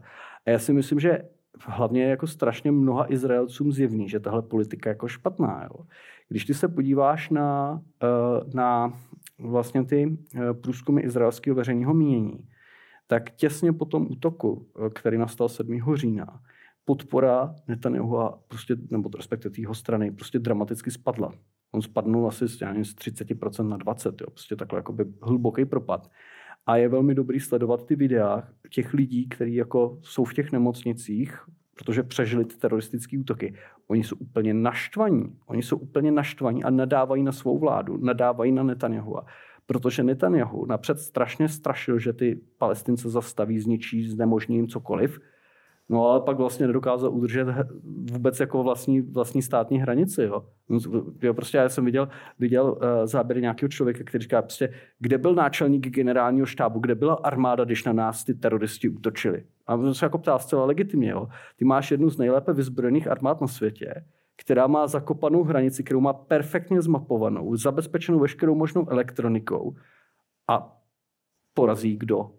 Jako v podstatě, v podstatě jako paramilitární teroristický hnutí, který jako, jako jak, jak ty teroristi jako vůbec můžou konkurovat armádě, která je o mnoho tříd vyspělostí jako lepší než oni. Jak vůbec dokážou jako tak, takhle prorazit. Jo. A, a jak? Máš nějakou teorii? No, hele, já nevím. Já jako jsem trošku jako sledoval třeba, uh, co se jako psalo uh, v médiích jako izraelský list Hárec a podobně, který jako uh, tu tamní politiku komentujou. A třeba jako, uh, tuším asi dva nebo tři roky zpátky, tam byl nějaký lík, že uh, na jednání toho poslaneckého klubu Likudu, ty Netanyahuho strany, padly slova ze strany pana premiéra v tom smyslu, že jako kdo nechce stát Palestinu, kdo nechce to dvoustátní řešení, tak by měl podporovat Hamás, protože Hamás to efektivně znemožní. Mm, tak jsem to jako pochopil a myslím si, že on jako vlastně úplně jako neměl záměr vlastně jako se dostat k tomu dvoustátnímu řešení, že on byl jako jeden z těch, kteří jako prosazovali, prosazovali anexi té Palestiny. Konec konců asi dva roky zpátky se řešila otázka, jestli bude anektovaný západní břeh Jordánu a vlastně byl jako jeden z těch, který tu situaci vyhrocoval. Jo. A já jako musím v tomhle v tom říct, uh, já jsem třeba jako daleko víc fandil ty předchozí izraelské vládě, protože ona se chovala racionálně. Ty předchozí izraelské vládě byly dokonce zastoupeny izraelský arabové. Jo, v Izraeli žije prostě nějaký množství procento Arabů, v podstatě palestinců, který mají izraelské občanství a normálně volí ve volbách. Tyhle ty lidi někoho zvolili a ty jejich reprezentanti zasedali v té předchozí izraelské vládě a ta se chovala jako podstatně rozumějc. Jo? E, bohužel Netanyahu je taková izraelská verze Viktora Orbána a on ty prostě vztahy jako přepíná úplně. Prostě Takže je vyprovokoval v podstatě. Uh, myslím si, že ta jeho politika jako uh, velmi směřovala k tomu, aby uh, vlastně jako marginalizoval tu palestinskou autonomii, která jak si funguje na tom západním břehu Jordánu a de facto s Izraelem spolupracuje. A naopak vlastně dal poměrně volný ruce tomu Hamásu, těm, těm teroristům, což se vlastně jako vymklo z ruky, protože ta armáda už pak jako vlastně ani nebyla schopná ten Hamas zastavit.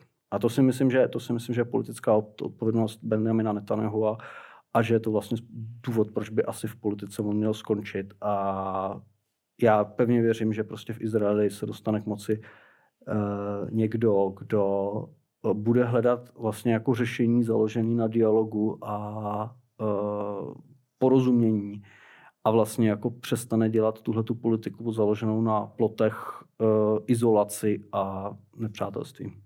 A tak to, když jsme u toho, to byla moje další otázka. Uh, migrace. Tak tady Vzhledem k té Palestině úplně přesně nechápu, jak můžete sedět v té vládě se zbytkem, protože tady se všichni shodli, že Izrael má právo na obranu a to, co dělá tu invazi, je správné, teda většina politické reprezentace, včetně vlády a vládních europoslanců. Eh, od pana Zdechovského po pana Vondru a od paní ministrině obrany po ostatní a pan minister zahraničí Lipavský mlčel, teda pokud jsem si všiml. Já asi řeknu, že v tomhle v tom jako asi neexistuje spor, protože to eh, slavné usnesení Evropského parlamentu, pod kterým jako zase všichni zúčastnění eh, jsou podepsaní, tak ono přiznává, pokud se pamatuju správně, Izraeli právo na obranu. Takže si myslím, že tohle to jako vlastně, vlastně jako není v rozporu. Takže kritiz- právo na obranu ano, ale kritizovat zároveň, že bombarduje civilisty, jakože to štimuje. Uh, já si myslím, že, já si myslím, že tam je jako předpochopení v tom smyslu, že se očekává, že Izrael teda jako eliminuje ty uh, teroristy, pravděpodobně teda pozemní invazí, ale nebude pokračovat v leteckém bombardování, uh, protože to letecké bombardování samo o sobě ten problém jako vlastně nevyřeší. Jo? Jako prostě... Jako, že tank nikoho nepřejede. Prosím? Že tank nikoho nepřejede. Uh, no, hlavně když si peš, uh, si peš lidem na hlavu rakety, tak efektivně nemáš jako možnost odešit, kdo je a kdo není terorista. Toto je v podstatě jako policejní práce, že ty ty lidi jako musíš identifikovat, což se nedá bez toho, že by si tam měl prostě jako to území v podstatě nějakým způsobem obsazený a byli tam jako lidi, kteří by byli schopni jako vyslýchat, vyšetřovat. Jo?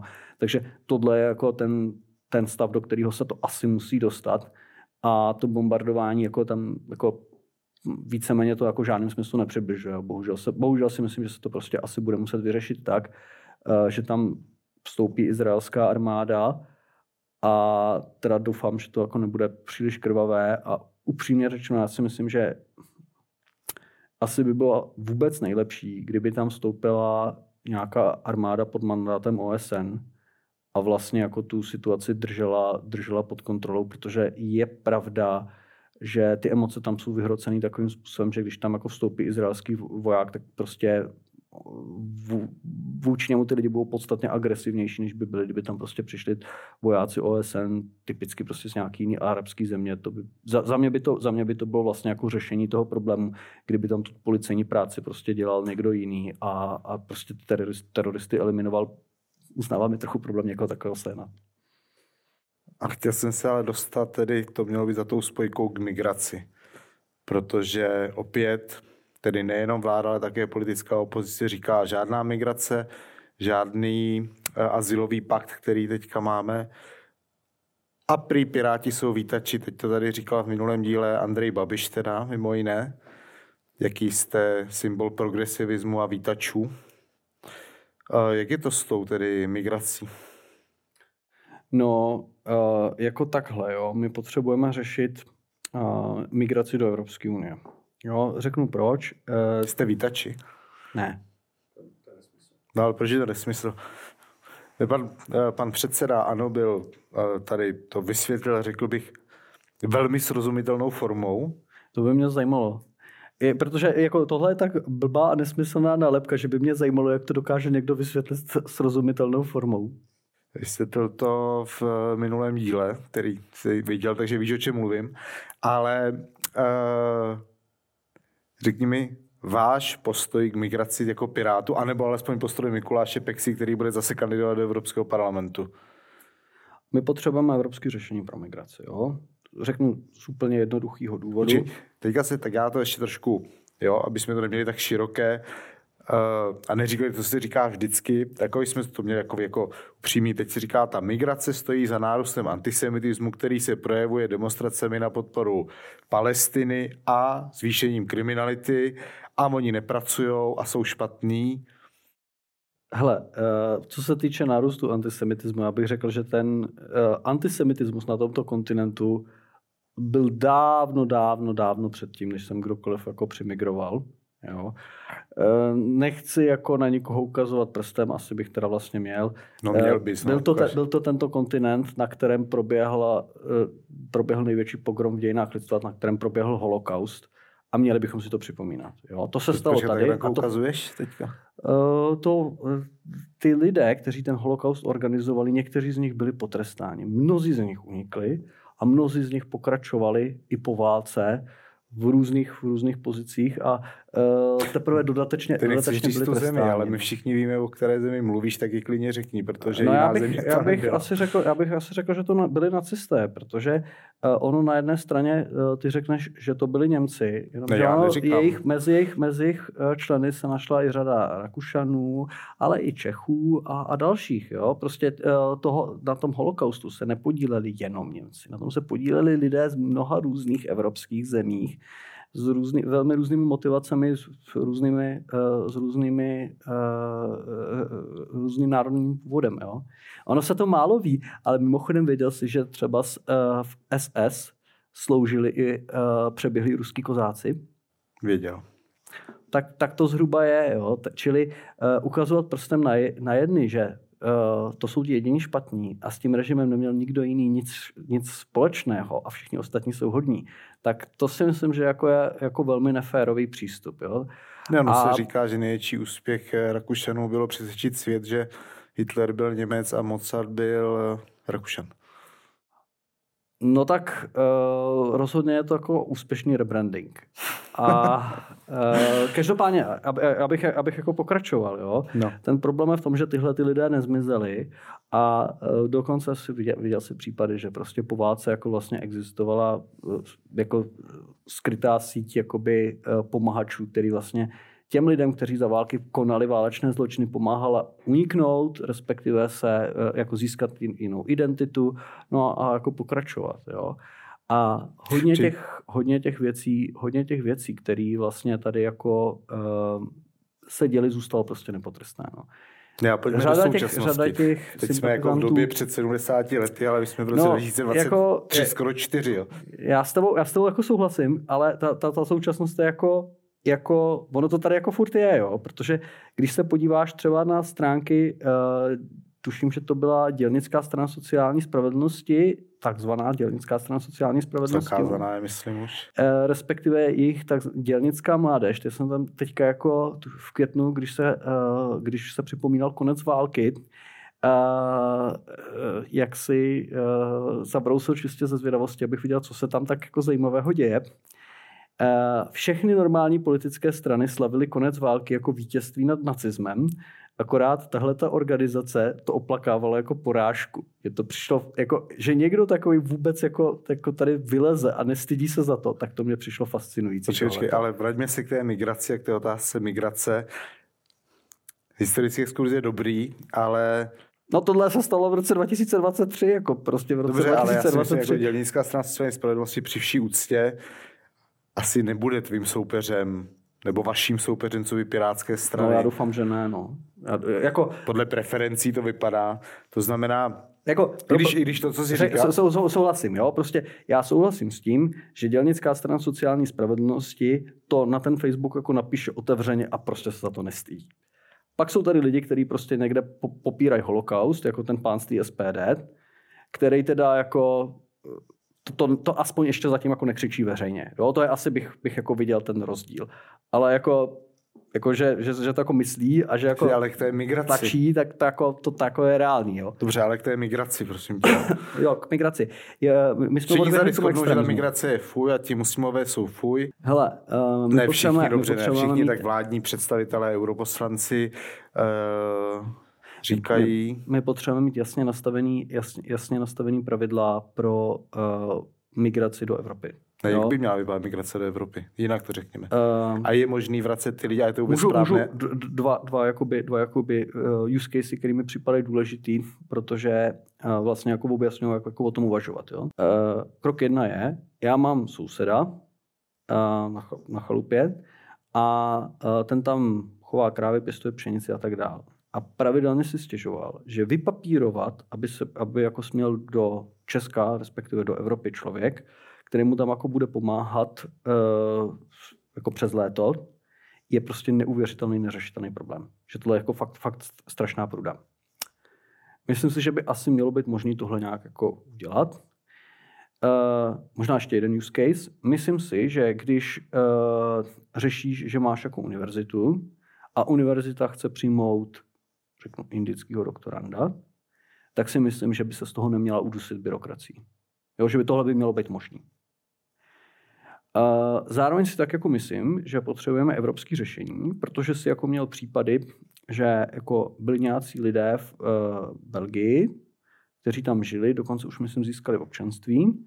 Tihle lidé se sebrali, dojeli vlakem do Paříže, to znamená do Francie, do jiné evropské země, a tam vystříleli redakci nějakého časopisu. Tak to asi jakoby uh, tyhle lidé neměli být vpuštěni do Evropy jako celku, protože pokud se můžou pohybovat vevnitř volně, tak je to jako problém.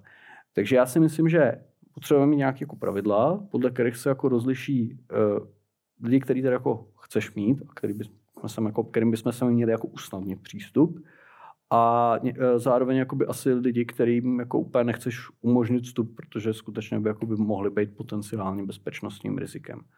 No a my podle tohohle toho, podle téhle filozofie bys asi měl teda jako napsat ten zákon. Já si myslím, že ten migrační pakt jako v podstatě dělá.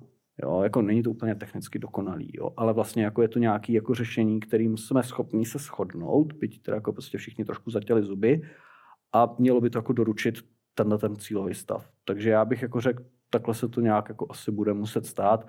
Pojďme se bavit o, o implementačních detailech, ale prostě jako pojďme to jako provést, ať už se to konečně stane, jo, protože upřímně řečeno mě taky třeba jako štve, že 8 let tady jako řešíme migraci od roku 2015 a vlastně jako za tu dobu jsme skutečně dokázali jako vyrobit tohle ten dokument, jak to jako má vypadat, jak to jako má fungovat. Jo, tak to pojďme teda prostě, pojďme už to jako konečně jako dotáhnout, že teda budeme mít ty pravidla a podle těch pojedeme. No, ono totiž eh, tady teď vystupoval v parlamentu ministr vnitra, který se shodnul dokonce s politickou opozicí, že ta debata o tom paktu se nevede správným směrem. Opozice říká, že nám budou přerozdělováni migranti. Vláda říká, že ne, protože máme výjimku na Ukrajince. Tak k tomuto, kdybys mi ten postoj vysvětlil, který zastáváš politicky a zároveň jaký postoj vlastně zastávají Piráti.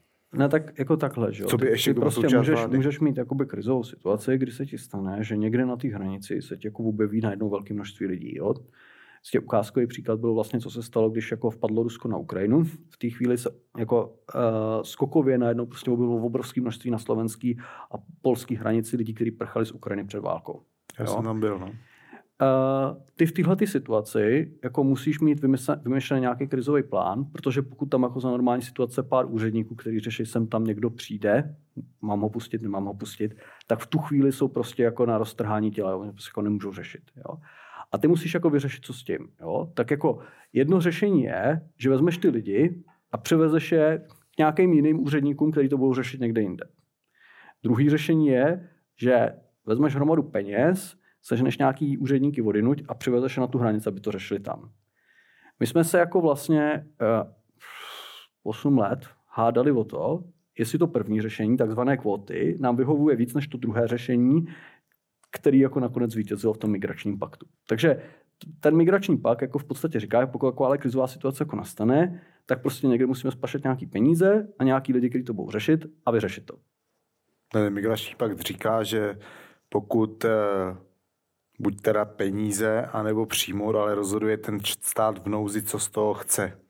To znamená, že je tam přerozdělovací mechanismus, což se rovná kvóty. A teďka mě zajímá, jestli s tím souhlasíš, anebo ne. Uh, já nebudu zabrušovat do toho, co, uh, jestli to označovat jako kvóty nebo ne, protože to, ty kvóty jsou prostě strašně jakoby sprofanovaný slovo. Jo? No Podstatná je ta tak... otázka, že se to jako má řešit na tom místě, kde ty lidi jsou. Jako a mimo že se tam... nebo v Unii? Prosím? Jako mimo Unii? No na té hranici, že jo. Na, na, na ty hranici, na které ty lidi jsou, že jo. No tak já si pamatuju, když začala, eh, když přicházeli lidi z Ukrajiny, to bylo neskutečné množství. No. A byl jsem teda jak na Slovensku, tak na Maďarsku a jsem si zcela jistý, že oni nebyli kam dávat. No tak eh, jako tohle je samozřejmě jako věc, kterou řešíš. Eh, v konturách prostě roku 2022 eh, eh, v únoru to jako nabývalo. Ale já co jako ilustraci, mě by to prostě zajímalo, postoj politický, měla by Česká republika solidárně od jiných zemí Evropské unie přebírat běžence? No to jsme se shodli, že ne. To jsme se, všichni, všichni jsme se shodli, že tohle to řešení nechceme, že chceme to druhé řešení, který je založený na tom, že ty lidi, kteří jsou na té hranici a žádají o azyl, takže s nimi jako budeme mluvit, že tam pošleme jako Tak proč tam ale ten solidární mechanismus? No tak jako z poměrně logického důvodu, že ty máš jako celý jeden velký kontinent, který má, nebo kontinentální unii, která má jako, jako vnější hranici. A teď je jako asi logický, že od zprávu té vnější hranice by se jako měli starat všichni společně, ne? Jako přece nemůžeš mít jako princip černého pasažéra, že Německo, který sedí uprostřed toho kontinentu, nebude přispívat na to, aby se zabezpečovaly ty vnější hranice, protože Německo efektivně s výjimkou těch jako letišť žádnou šengenskou hranici nemá. No má mořskou. Mořskou, dobře, mořskou, promiň. A, takže jako toto jako řešit nemusí. A že vlastně jako tu ochranu těch hranic by měly zaplatit ty státy, já nevím, Polsko, Finsko, který prostě jsou na ty jako vnější hranice. To, to jako nefér, ne? Jako, pokud ta ochrana hranic nefunguje, tak ten člověk, který jako projde přes tu vnější hranici, už se může jako pohybovat vevnitř relativně volně tak je asi jako trochu jako nefér, aby náklady na to nesly jenom ty, které jsou venku. Jo? A teď to jako říkám, možná, že jako z pohledu České republiky, jako Česká republika na tomhle tom jako vlastně tratí, protože Česká republika je v podobné situaci jako to Německo. Ale tak jako přeci asi nejsme, nej, jako nej, nejsme debilové a jako přece nebudeme přehazovat na Slováky náklady za držení slovensko-ukrajinské hranice, ne? Tak to jako je nefér, ne? Tak jako já bych považoval za normální, že prostě jako pokud z toho, že ta hranice funguje a že jako funguje podle pravidel, máme my nějaký prospěch, tak na to přece přispějeme. Ne? Nebo jako, toto už jsme jako takový hamouni, že ani jako v této situaci jako neumíme říct, tak je nějaký jako kolektivní prospěch, který máme a my jako trváme na tom, že se jako nebudeme podílet na nákladech, nebo jako co tohle je jako zachování. Přeci jako to je stejný, jako když žiješ prostě v obci a ta obec prostě řeší, já nevím, obecní vodovod nebo prostě něco takového, tak je normálně, že se na to ty lidi skládají, ne? Tak jako když žiješ na stejném kontinentu, no, ve stejné Evropské unii, a ta Evropská unie má nějakou společnou hranici, tak je normální, že na provoz té hranice se lidi skládají. Ne? Jako, co je na tom jako divného? Mi to přijde jako, tak nějak jako Debata se vede přece o tom, jestli Česká republika má posílat peníze na lidi z jiných zemí než Ukrajiny, anebo jestli má přijímat sem nějaké jiné lidi. Prostě to je ta debata, která se dá v České republice. A hmm. která, ne... podle které se budou rozhodovat asi voliči v eurovolbách. Že? Hele, Česká republika má podle mého názoru dávat peníze do rozpočtu Evropské unie, protože z toho rozpočtu Evropské unie se platí různé služby, které ta unie poskytuje, například zabezpečování vnější hranice tahle ta, jako vnější hranice Evropské unie je prostě věc, kterou, jako prostě pohraniční stráž by prostě se měla z mého pohledu platit z evropského rozpočtu, čusbus autobus a prostě do, do evropského rozpočtu se přispívá prostě podle hospodářského výkonu. Jo? A jestli na té jestli na vnější hranici potřebujeme víc nebo míň uh, celníků, radarů, asilových úředníků, čehokoliv, tak to je prosím problém prostě uh, Evropské komise, jestli, poš, jestli má poslat peníze do agentury Frontex, nebo do Evropské asilové agentury, nebo já nevím komu ještě. Jo? Ale prostě e, tohle je prostě jako normální rozpočtový administrativní problém dobře, a ten dobře. se, jako, ten, ten se takhle jako musí řešit. A tohle to jako hunterkování, jestli na to přispívat nebo nepřispívat, mi připadá úplně jako bizarní. Přebírat, prostě máme společnou kasičku, s tím by se to mělo zaplatit hotovo. Dobře, jo. dobře, dobře tak, eh, tak dobře. No. Uh, dobře, já přebírat, nepřebírat, chtěl jsem trošku rozebrat, jestli migrant versus uprchlík, jestli, ale pojďme ještě k něčemu. No ne, já, já to jako řeknu, jo, jestli migrant versus uprchlík, jo. Uh, migrant je te, terminus technicus pro člověka, který se prostě jako pohybuje na, na další vzdálenost. Uprchlík je terminus technicus mezinárodního práva pro člověka, který má právo na nějakou ochranu. Respektive mu byla udělena. Ne každý, kdo se jako pohybuje po světě, má automaticky právo na, na ochranu podle mezinárodního práva. To je zřejmé. To je zřejmé. Já si myslím, když a... prchá Syřan nebo Ukrajinec, jestli je tam nějaký rozdíl. Uh, ne, člověk, všichni lidé jsou si rovní, jak říká, jak si první odstavec deklara, Všeobecná deklarace lidských práv, pokud se nepletu, všichni lidé jsou si rovní. Jo, toto je jako základní předpoklad.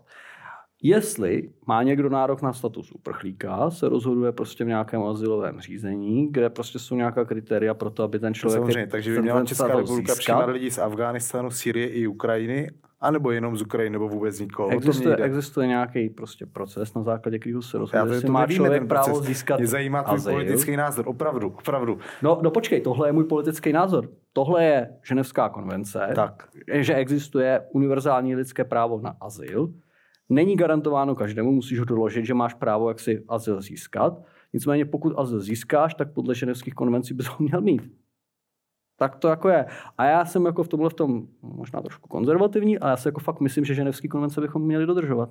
To Což znamená vzhledem k těm národnostem a prchajícím, co zkus mi to říct. Národnost, národnost, národnost eh, eh, jak si s ženevskými konvencemi z mého pohledu má vůbec nic společného. Takže i jak bylo řečeno, Afgánce jak bylo řečeno, všichni lidé jsou si rovni. To je Všeobecná deklarace lidských práv. To je to, na čem jsme se tady shodli, že všichni lidé jsou si rovni. A jako fakt nevidím důvod, proč do toho tahat nějaký diskriminace na základě národnosti. Já fakt nechci nikoho diskriminovat na základě národnosti, to mi připadá fakt hodně špatný. Takže ti přijde, že pan ministr vnitra eh, diskriminuje, protože nahání teď použiju to slovo, takzvané migranty ze Sýrie a Afghánistánu na slovensko-české hranici a vítá každýho z Ukrajiny a prodlužuje tam pobyt? Hele, já si myslím, že jako je špatný uh, nastavit pravidla takovým způsobem, aby selektivně jako pomáhali někomu, protože se narodil s nějakou barvou kůže, jazykem nebo něčím takovým. Prostě k lidem by se mělo přistupovat férově a stejně. Jo? Asi si jako dovedu představit, že když víš, že je nějaká jako země, která je jako bezpečná v tom smyslu, že funguje stabilně, uh, lidi nemají důvod z ní prchat a tak dál, tak jako asi můžeš udělat závěr, že pokud z toho jako z té země jako někdo prchá a žádá tě o azyl, tak je asi třeba to řešit nějakým jako dost jiným způsobem, než pokud ten člověk prchá ze země, která je jako zcela země rozbombardovaná a podřezat tam snaží každýho druhýho. Jo? To asi můžeš v průběhu vyhodnocování ty žádosti o azyl jako vzít v potaz a prostě snažit se na základě toho, jakoby, eh, na základě toho ten proces urychlit. Ale myslím si, že jako principiálně prostě všichni lidé jsou si rovni a maximálně se jako můžou lišit tou výchozí situací, ze kterou přicházejí, eh, když jako hodnotíš, jestli tam nějakým s tím spojený jako riziko, jestli ta žádost upravněná a tak dál. No, Sýrie je rozbombardovaná fest, takže Syřany? Ano. Já, si, já, já si myslím, jako, že Syřanům rozhodně jako nemůžeš říkat ne. Jo? Uh, asi jako měl by si říct ne, pokud tam někdo přijde a řekne ti, že je prostě uh, jako členem vládnoucí strany Bašara Asada, tak to, jako, to zase jako není úplně, jako, že, že by mohl jako odejít, jo? To, nebo přijít do Evropy. Jo? Uh, asi, když tam jako někdo přijde a řekne, že jako je uh, syrský křesťan a jeho sousedé se ho snaží podřezat, tak bych jako předpokládal, že jako máš důvod před, eh, v tom vidět nějaký jako náboženský extremismus a asi mu to jako věřit. Takže jako tam, tam si myslím, že jako pokud to jako doloží, že to tak je, tak se jako legitimní, legitimní jako chtít, chtít to umožnit. No. A říkám, každá ta, každá ta situace jako je individuální, jo? prostě jako na to neexistuje nějaký univerzální foršrift, ty se prostě s těma lidma musíš pobavit, musíš zjistit, jaký jsou jejich jako příčiny, proč sem vlastně jdou, co jako dělají, jestli to jako teda skutečně zakládá na, na to jako právo tady zůstat nebo ne a to, podle toho se jako musí jako vyhodnotit. No. Hmm. Uh, řekni mi teda pět věcí, ve kterých jsi kritický k vládě, kromě pana ministra Blaška, kromě paní ministrině Černochové a Izraele a kromě pana ministra uh, vnitra kontra migrace, tak jsou tam ještě nějaké další, se kterými nesouhlasíš? Mě, hele, co mě se určitě jako nelíbí, je vlastně, jak je nastavená ta vládní rozpočtová politika. Jo? Protože ona, ta vláda na jedné straně říká, že chce uh, vyrovnaný rozpočet. Na druhé straně zcela zjevně vidíme, že ho nedodává tomu jako prostě 270 miliard sekera ročně pořád. Uh, ona říká, že nechce zvyšovat daně, ale pak jako ve své finále to jako trochu dělá. A hlavně ale, co je na tom úplně jako nejbizarnější, ona do toho jako mele různé jako nesmyslné jako výjimky. Jo. Prostě typicky uh, tam se jako dupnou vinaři, tak je prostě zavede, uh, zavede, zavede výjimka na daň z uh, tichého vína. A jakože já jako piju pivo a uh, občas teda jako s přítelkyní uh, jako otevřeme bublinky. A teď jako já přemýšlím, jako, čím jsem se provinil, že jako všem ostatním, kteří teda jsou spíš na to jako, jako uh, tichý víno, tak jako se udělá takováhle jako výjimka a jako nám pivařům ne, nebo jako kde je ta, ta jako spravedlnost? Tohle, tohle mi připadá jako divný. A jako tohle jsou jako ještě vlastně číselně malé věci, protože pak se jako dějou takové velké věci, že přijdeš a řekneš, tak zavedeme Winefall Tax, protože prostě potřebujeme uh, ty jako uh, vlastně uh, řešit tu situaci na trhu s energiema. Potřebujeme řešit to, že ty velké energetické společnosti v podstatě vysávají z lidí peníze za elektřinu a potřebujeme ji nějakým způsobem dostat do státního rozpočtu.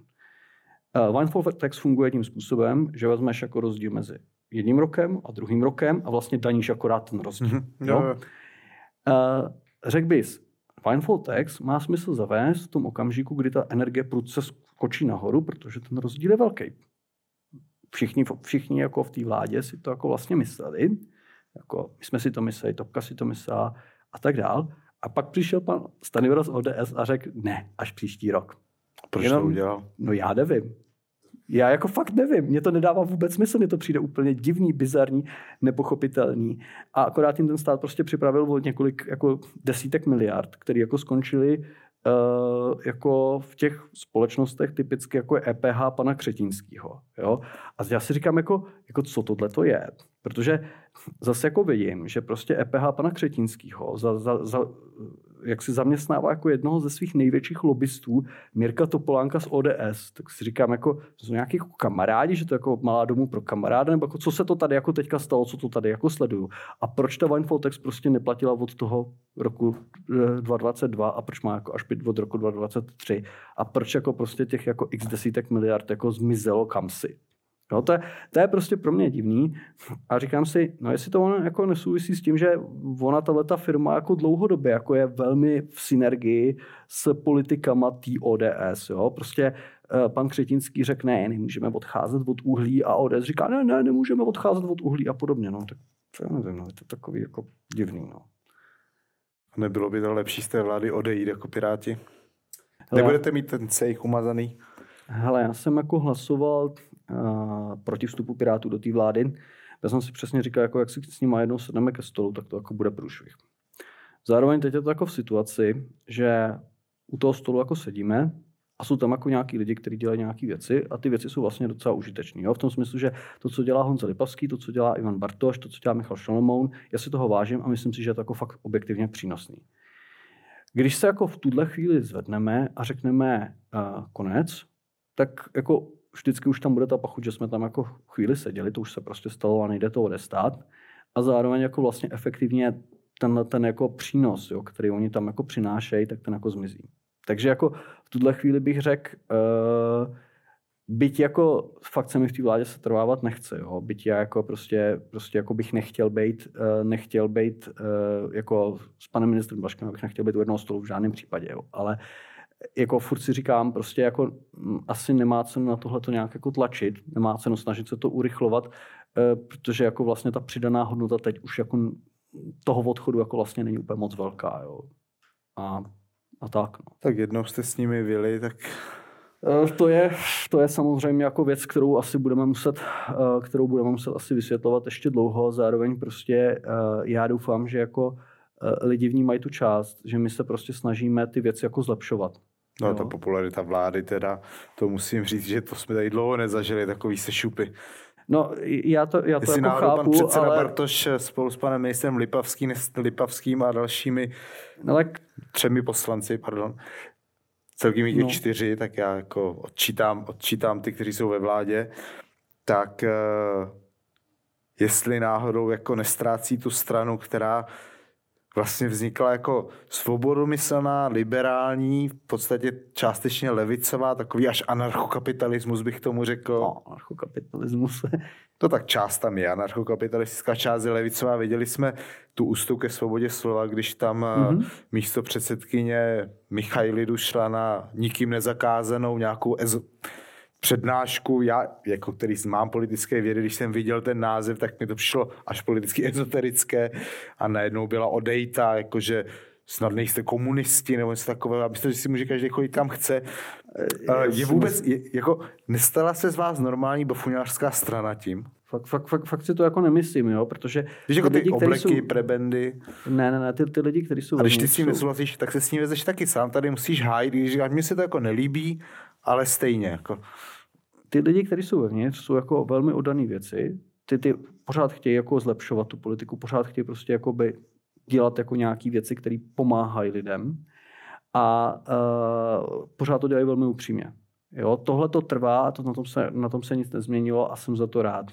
Jak říkám, problém je v tom, že v českém kontextu, pokud chceš něco dělat, tak v podstatě ti jako nezbývá, než spolupracovat s lidma, se kterými bys do hospody za normální situace nešel. A, a možná to je ta dospělá politika, že pak se dělají kompromisy, protože se dělat musí prostě. No. Takže tím se dostáváme do otázky po příštích volbách parlamentních. S kým pak si myslí, že by měla jít Pirátská strana do koalice vládní a s kým by určitě jít neměla teda? Hele, já Šli byste s ANO, to by mě zajímalo docela. Já si asi nedovedu představit nějakou proměnu, která by u ANO vedla k tomu, že by pro mě začalo být přijatelný. Jo? Uh, já si myslím, že prostě strana, uh, strana ANO je strana jako diktátorského typu, že prostě uh, je jako postavená kolem osoby Andreje Babiše a já si jako vlastně nedovedu představit, jak s takovouhle organizací jako spolupracovat. Asi kdyby Andrej Babiš se prostě rozhodl odstěhovat na Mars nebo něco takového, přestal tady jako tak dejme jinou alternativu. Dejme tomu, že Andrej politiku. Babiš se rozhodne, že premiérem má být Karel Havlíček a že on nebude mít jako výkonnou funkci. Šli byste z ANO? Uh, myslím si, že to bychom se museli fakt hodně, hodně, hodně, hodně bavit o organizačních změnách toho, jak ta strana jako funguje. A tohle samotný oso- mě, mě osobně by teda jako fakt nestačilo. Jo. Já třeba jako uh, lidsky Karla Havlíčka beru, protože Karel Havlíček je z těch ministrů Babišovy vlády bývalý, nebo ex-ministrů, je vlastně ten jediný, který jako systematicky a pravidelně se scházel se všema europoslancema a snažil se s nimi konzultovat svoje kroky. Takže já jako lidsky Karla Havlíčka beru, i když jako naprostý většině věcí s ním nesouhlasím. Ale pro mě jako ta podstatná otázka je, jestli Karel Havlíček má na rukávech přidělaný nitky, za který tahá Andrej Babiš nebo ne. Jo? A já si myslím, že v tuhle tu chvíli má. Pokud tam prostě ten Andrej Babiš nebude a bude to jako fungovat jako nějaká normální pluralitní organizace, tak se jako pojďme bavit, kdo tam jako dělal nějaké jako kriminální, kriminální přečiny, kdo tam byl prostě zapletený do těch jako místních mafí a kdo vlastně se snažil jako v rámci, v rámci toho systému něco nějak zlepšit bez toho, že by se jako umazal. Pak se jako asi o takovýchhle věcech jako dá bavit, ale myslím si, že to jako není, není uh, řekl bych, anytime soon jako k dispozici. Jo. Prostě ono to jako na to nestojí. A myslím si, že ta otázka, uh, jako s kým jít, uh, není, není až tak prvořadá, tam je spíš otázka těch podmínek, za jakých jít. Jo. Já si myslím, že my jako Piráti bychom určitě měli postavit nějakou koaliční vládu, ale měli bychom být i kdo v té eh, koaliční vládě určují pravidla. Jo. To znamená, uh, my bychom měli dohlídnout na to, že ta koaliční vláda funguje. Když to řeknu na příkladu, ta současná koaliční vláda Petra Fialy funguje tak, že ono prostě rozporcuje ministerstva a dělejte si tam, co chcete. Jo? A pak řekneš, hele, ale to není dobře, že minister spravedlnosti to zneužívá proti těm státním zástupcům. A oni řeknou, ne, ne, to je ministerstvo spravedlnosti, do toho se nám neplaťte. Jo. Já si myslím, že tenhle princip je strašně špatný.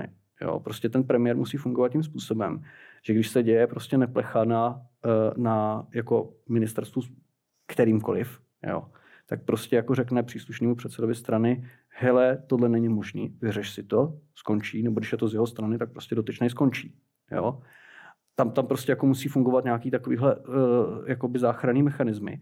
A jako pokud bych měl dojem, že prostě tu vládu řídíme a takovýhle jako mechanismy tam jako máme, že jsme schopni vynutit, že pokud se děje na ministerstvu koleční strany s odpuštěním bordel, takže jsme schopni toho ministra jako vyměnit, tak řeknu, jo, pojďme do té vlády.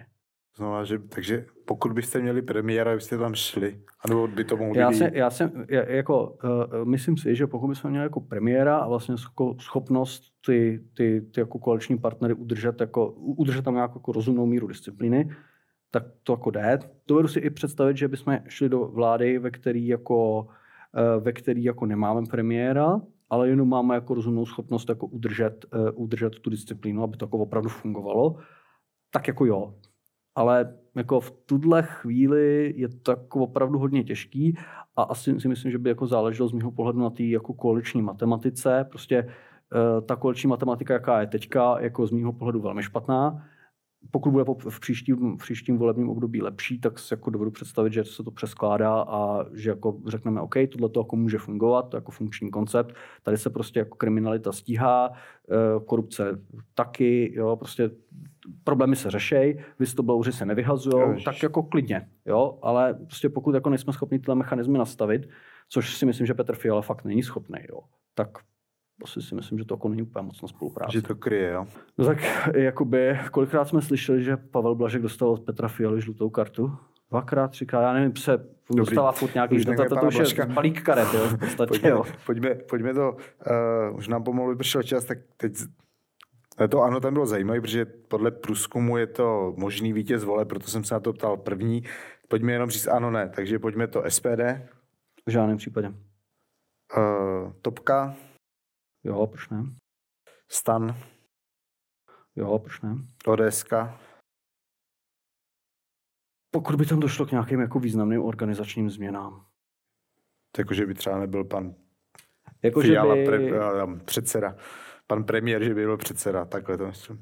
No já bych to jako řekl na příkladu, že by pan Blažek nenominoval pana Fialu, ale že by pan Fiala nominoval pana Blaška. Jo, to si myslím, že by byla taková organizační změna, která by dávala smysl. Ale myslím si, že teď to tak jako fakt nefunguje. No. Tak pojďme ještě dál. KSČM, V žádném případě. ČSSD, Jo, proč ne?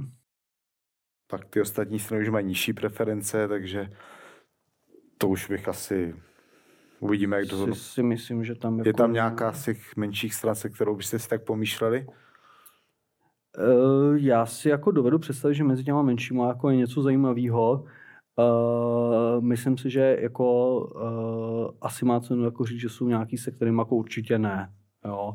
Myslím si, že nepřijatelná je asi třeba Trikolora, to je taková jako SPD Light. Oni spolu už ostatně docela jako dost spolupracují. Tak kdyby přísahá zelení, ať to máme jako v No, cukuletu. říkám, prostě přísaha, uh, já bych asi nechal na panu Šlachtovec jako vybarví, jako, jako pořád, pořád si myslím, že má jako šanci, pořád si myslím, že má jako šanci uh, nechovat se jako nácek, tak by to měl využít.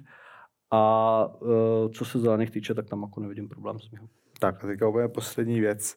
Ty jsi mluvil o té korupci, skandálech a podobně. Jsi teda ve vládě, která začala do zimy, teda pokračovala dalšími věcmi. Um, Brno a tak dále. Ale pan ministr pro místní rozvoj a předseda strany Pirátů Ivan Bartoš je kritizován, že drahý koberce, drahé občerstvení, teď smlouva na právní služby za poměrně velké peníze. Není to tak, že s chutí moci přichází velké pokušení opravdu si je vychutnat i po této finanční straně, že zkrátka se tomu žádná strana nevyhne, aby se trošku umazala?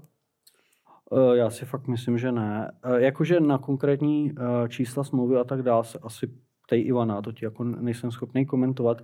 Já mám jako informace z toho, jak jako funguje ten tým. A já si myslím, že uh, tam je to takový, že uh, ty lidi jako jsou hodně ve stavu, jako že nestíhají, že jich tam jako relativně málo a uh, že by se hodilo, kdyby jich tam bylo víc.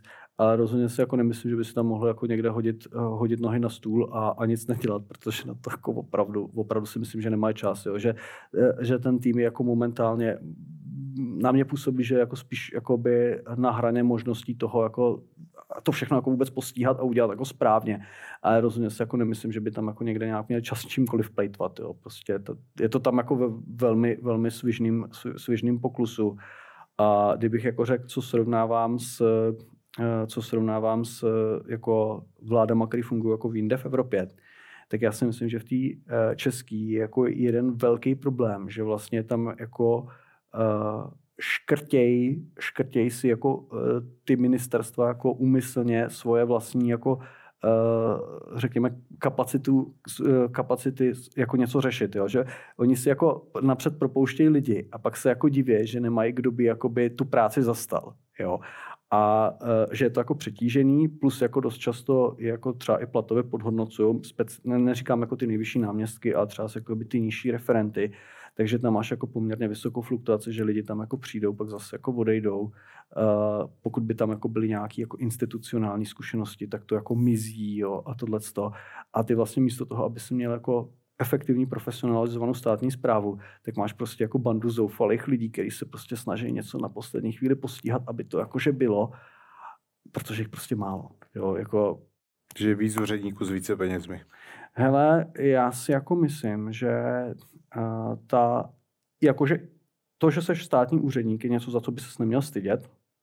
Měl bys, jako, měla by to být jako respektovaná práce a uh, měl, měl, měla by být vnímaná ve společnosti, jako že to je člověk, který jako dělá užitečnou práci. Jo? To znamená, mělo by se to jako nastavit tak, že tyhle ty lidé uh, jsou jako musí být přínosem a zároveň jsou přínosem tuhle tu chvíli to vidím, takže to v podstatě jako průtokáč na lidi, kteří tam vlezou a pak pokud jako nejsou úplně největší srdcaři, tak s ním prostě seknou a jdou dělat někam jinam, protože uh, ty poš- to pošklebování a speciálně na těch nižších pozicích ty špatné peníze jsou prostě jako demotivující. Ty, kteří jsou na těch, řekněme, vyšších, tak ty to nějak asi dávají, ale myslím si, že na těch nižších je to jako... Tak a teď poslední věc.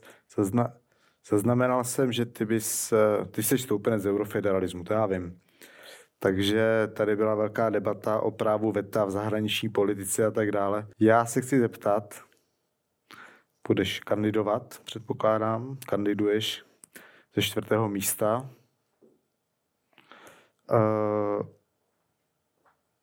pokud by se hlasovalo v parlamentu o zachování stávajícího práva VETA, jak je nastaveno, byl by si pro nebo proti? Mm, on už se hlasoval, byl jsem pro. A není to žádná raketová věda. Eh, když se podíváš na koaliční program Pirátů a starostů z roku 2021, tak tam ta věta, že zrušíme to eh, veto v Radě eh, Evropské unie přímo je. My jsme to jako říkali už v těch parlamentních volbách a bylo to tuším i v tom evropském programu Pirátů a je to prostě věc, kterou prostě prosazujeme. A prosazujeme ji z dobrýho důvodu, protože prostě tak, jak je to jako momentálně nastavený, tak vlastně, když schvaluješ třeba sankce proti Rusku nebo něco podobného, tak e, stačí ti vlastně jeden premiér nebo jeden minister zahraničí, aby řekl ne, a on se to nestane. Jo, ty prostě nemůžeš schválit sankce proti Rusku, dokud Viktor Orbán je podplacený Vladimírem Putinem, pak se teda stane ta část, že Evropská komise odblokuje peníze eh, pro Maďarsko a najednou Viktor Orbán otočí a v sankce lze schvalovat. To se jako takové věci stávají. A nechci říkat, že je úplně pak pro podplacený Evropskou komisí, ale tohle je fakt strašně, strašně špatný systém. No třeba je to mohlo být dobrý pro nás, když jsme něco nechtěli nebo měli Nebo málo peněz, tak víš, můžeme, kdy, když budeme blokovat pomoc tak dlouho komukoliv. Víš, kdy Česká republika použila historicky jednou, jedinkrát to veto, když se řešila daň z piva. to, je, to je jako ten, ten český národní zájem, za který tady bojujeme. A já jako chápu, mě jako ty vinaři občas jako taky vytáčej. Na druhé straně, řekněme si to otevřeně, zase se vracím k tomu jako tichému vínu. Jo. My, my náš jako národní nápoj, my pivo nejsme schopni jako obhájit ani proti naší vinařské lobby. Jo. Takže jako já, já bych jako v tomhle v tom prostě z toho nedělal, nedělal drama. Jo. Prostě, prostě drama to není, je to, jako, je to jako technická věc. A ještě jako k tomu vetu. Jo. Ono, když se podíváš po, od Lisabonské smlouvy, cirka 95% toho rozhodování, které ta Evropská unie dělá, se jako dělá hlasováním. To jako málo ví, ale to veto platí fakt jenom na velmi úzkou oblast zahraniční politiky a daní. Celý ten zbytek běží hlasováním a běží úplně v pohodě. Jo, koukni se z okna, prostě svět existuje, funguje, Česká republika nebyla zničena, naše národní suverenita nebyla zničena, prostě ten stát tady jako furt je, ta společnost tu je, věci fungují, dokonce fungují, řekl bych, docela dobře. Jo? Máš tady prostě trh, normálně prostě funguje doprava zboží z jedné země do země, můžeš přejet do sousední země bez toho, že by ti kdokoliv kontroloval na hranicích pas a podobně. Takže věci jako fungují, přestože v 95% případů žádný veto není. Není to raketová věda, je to prostě úplně normální věc, akorát se tady z toho prostě zase, zase dělá prostě nějaký symbol kulturních válek a, a vyvolává se to nepřátelství. Tak já děkuji za rozhovor. Já děkuji za pozvání. Naschledanou, vlastně ahoj. Ahoj. Naschledanou diváci a posluchači.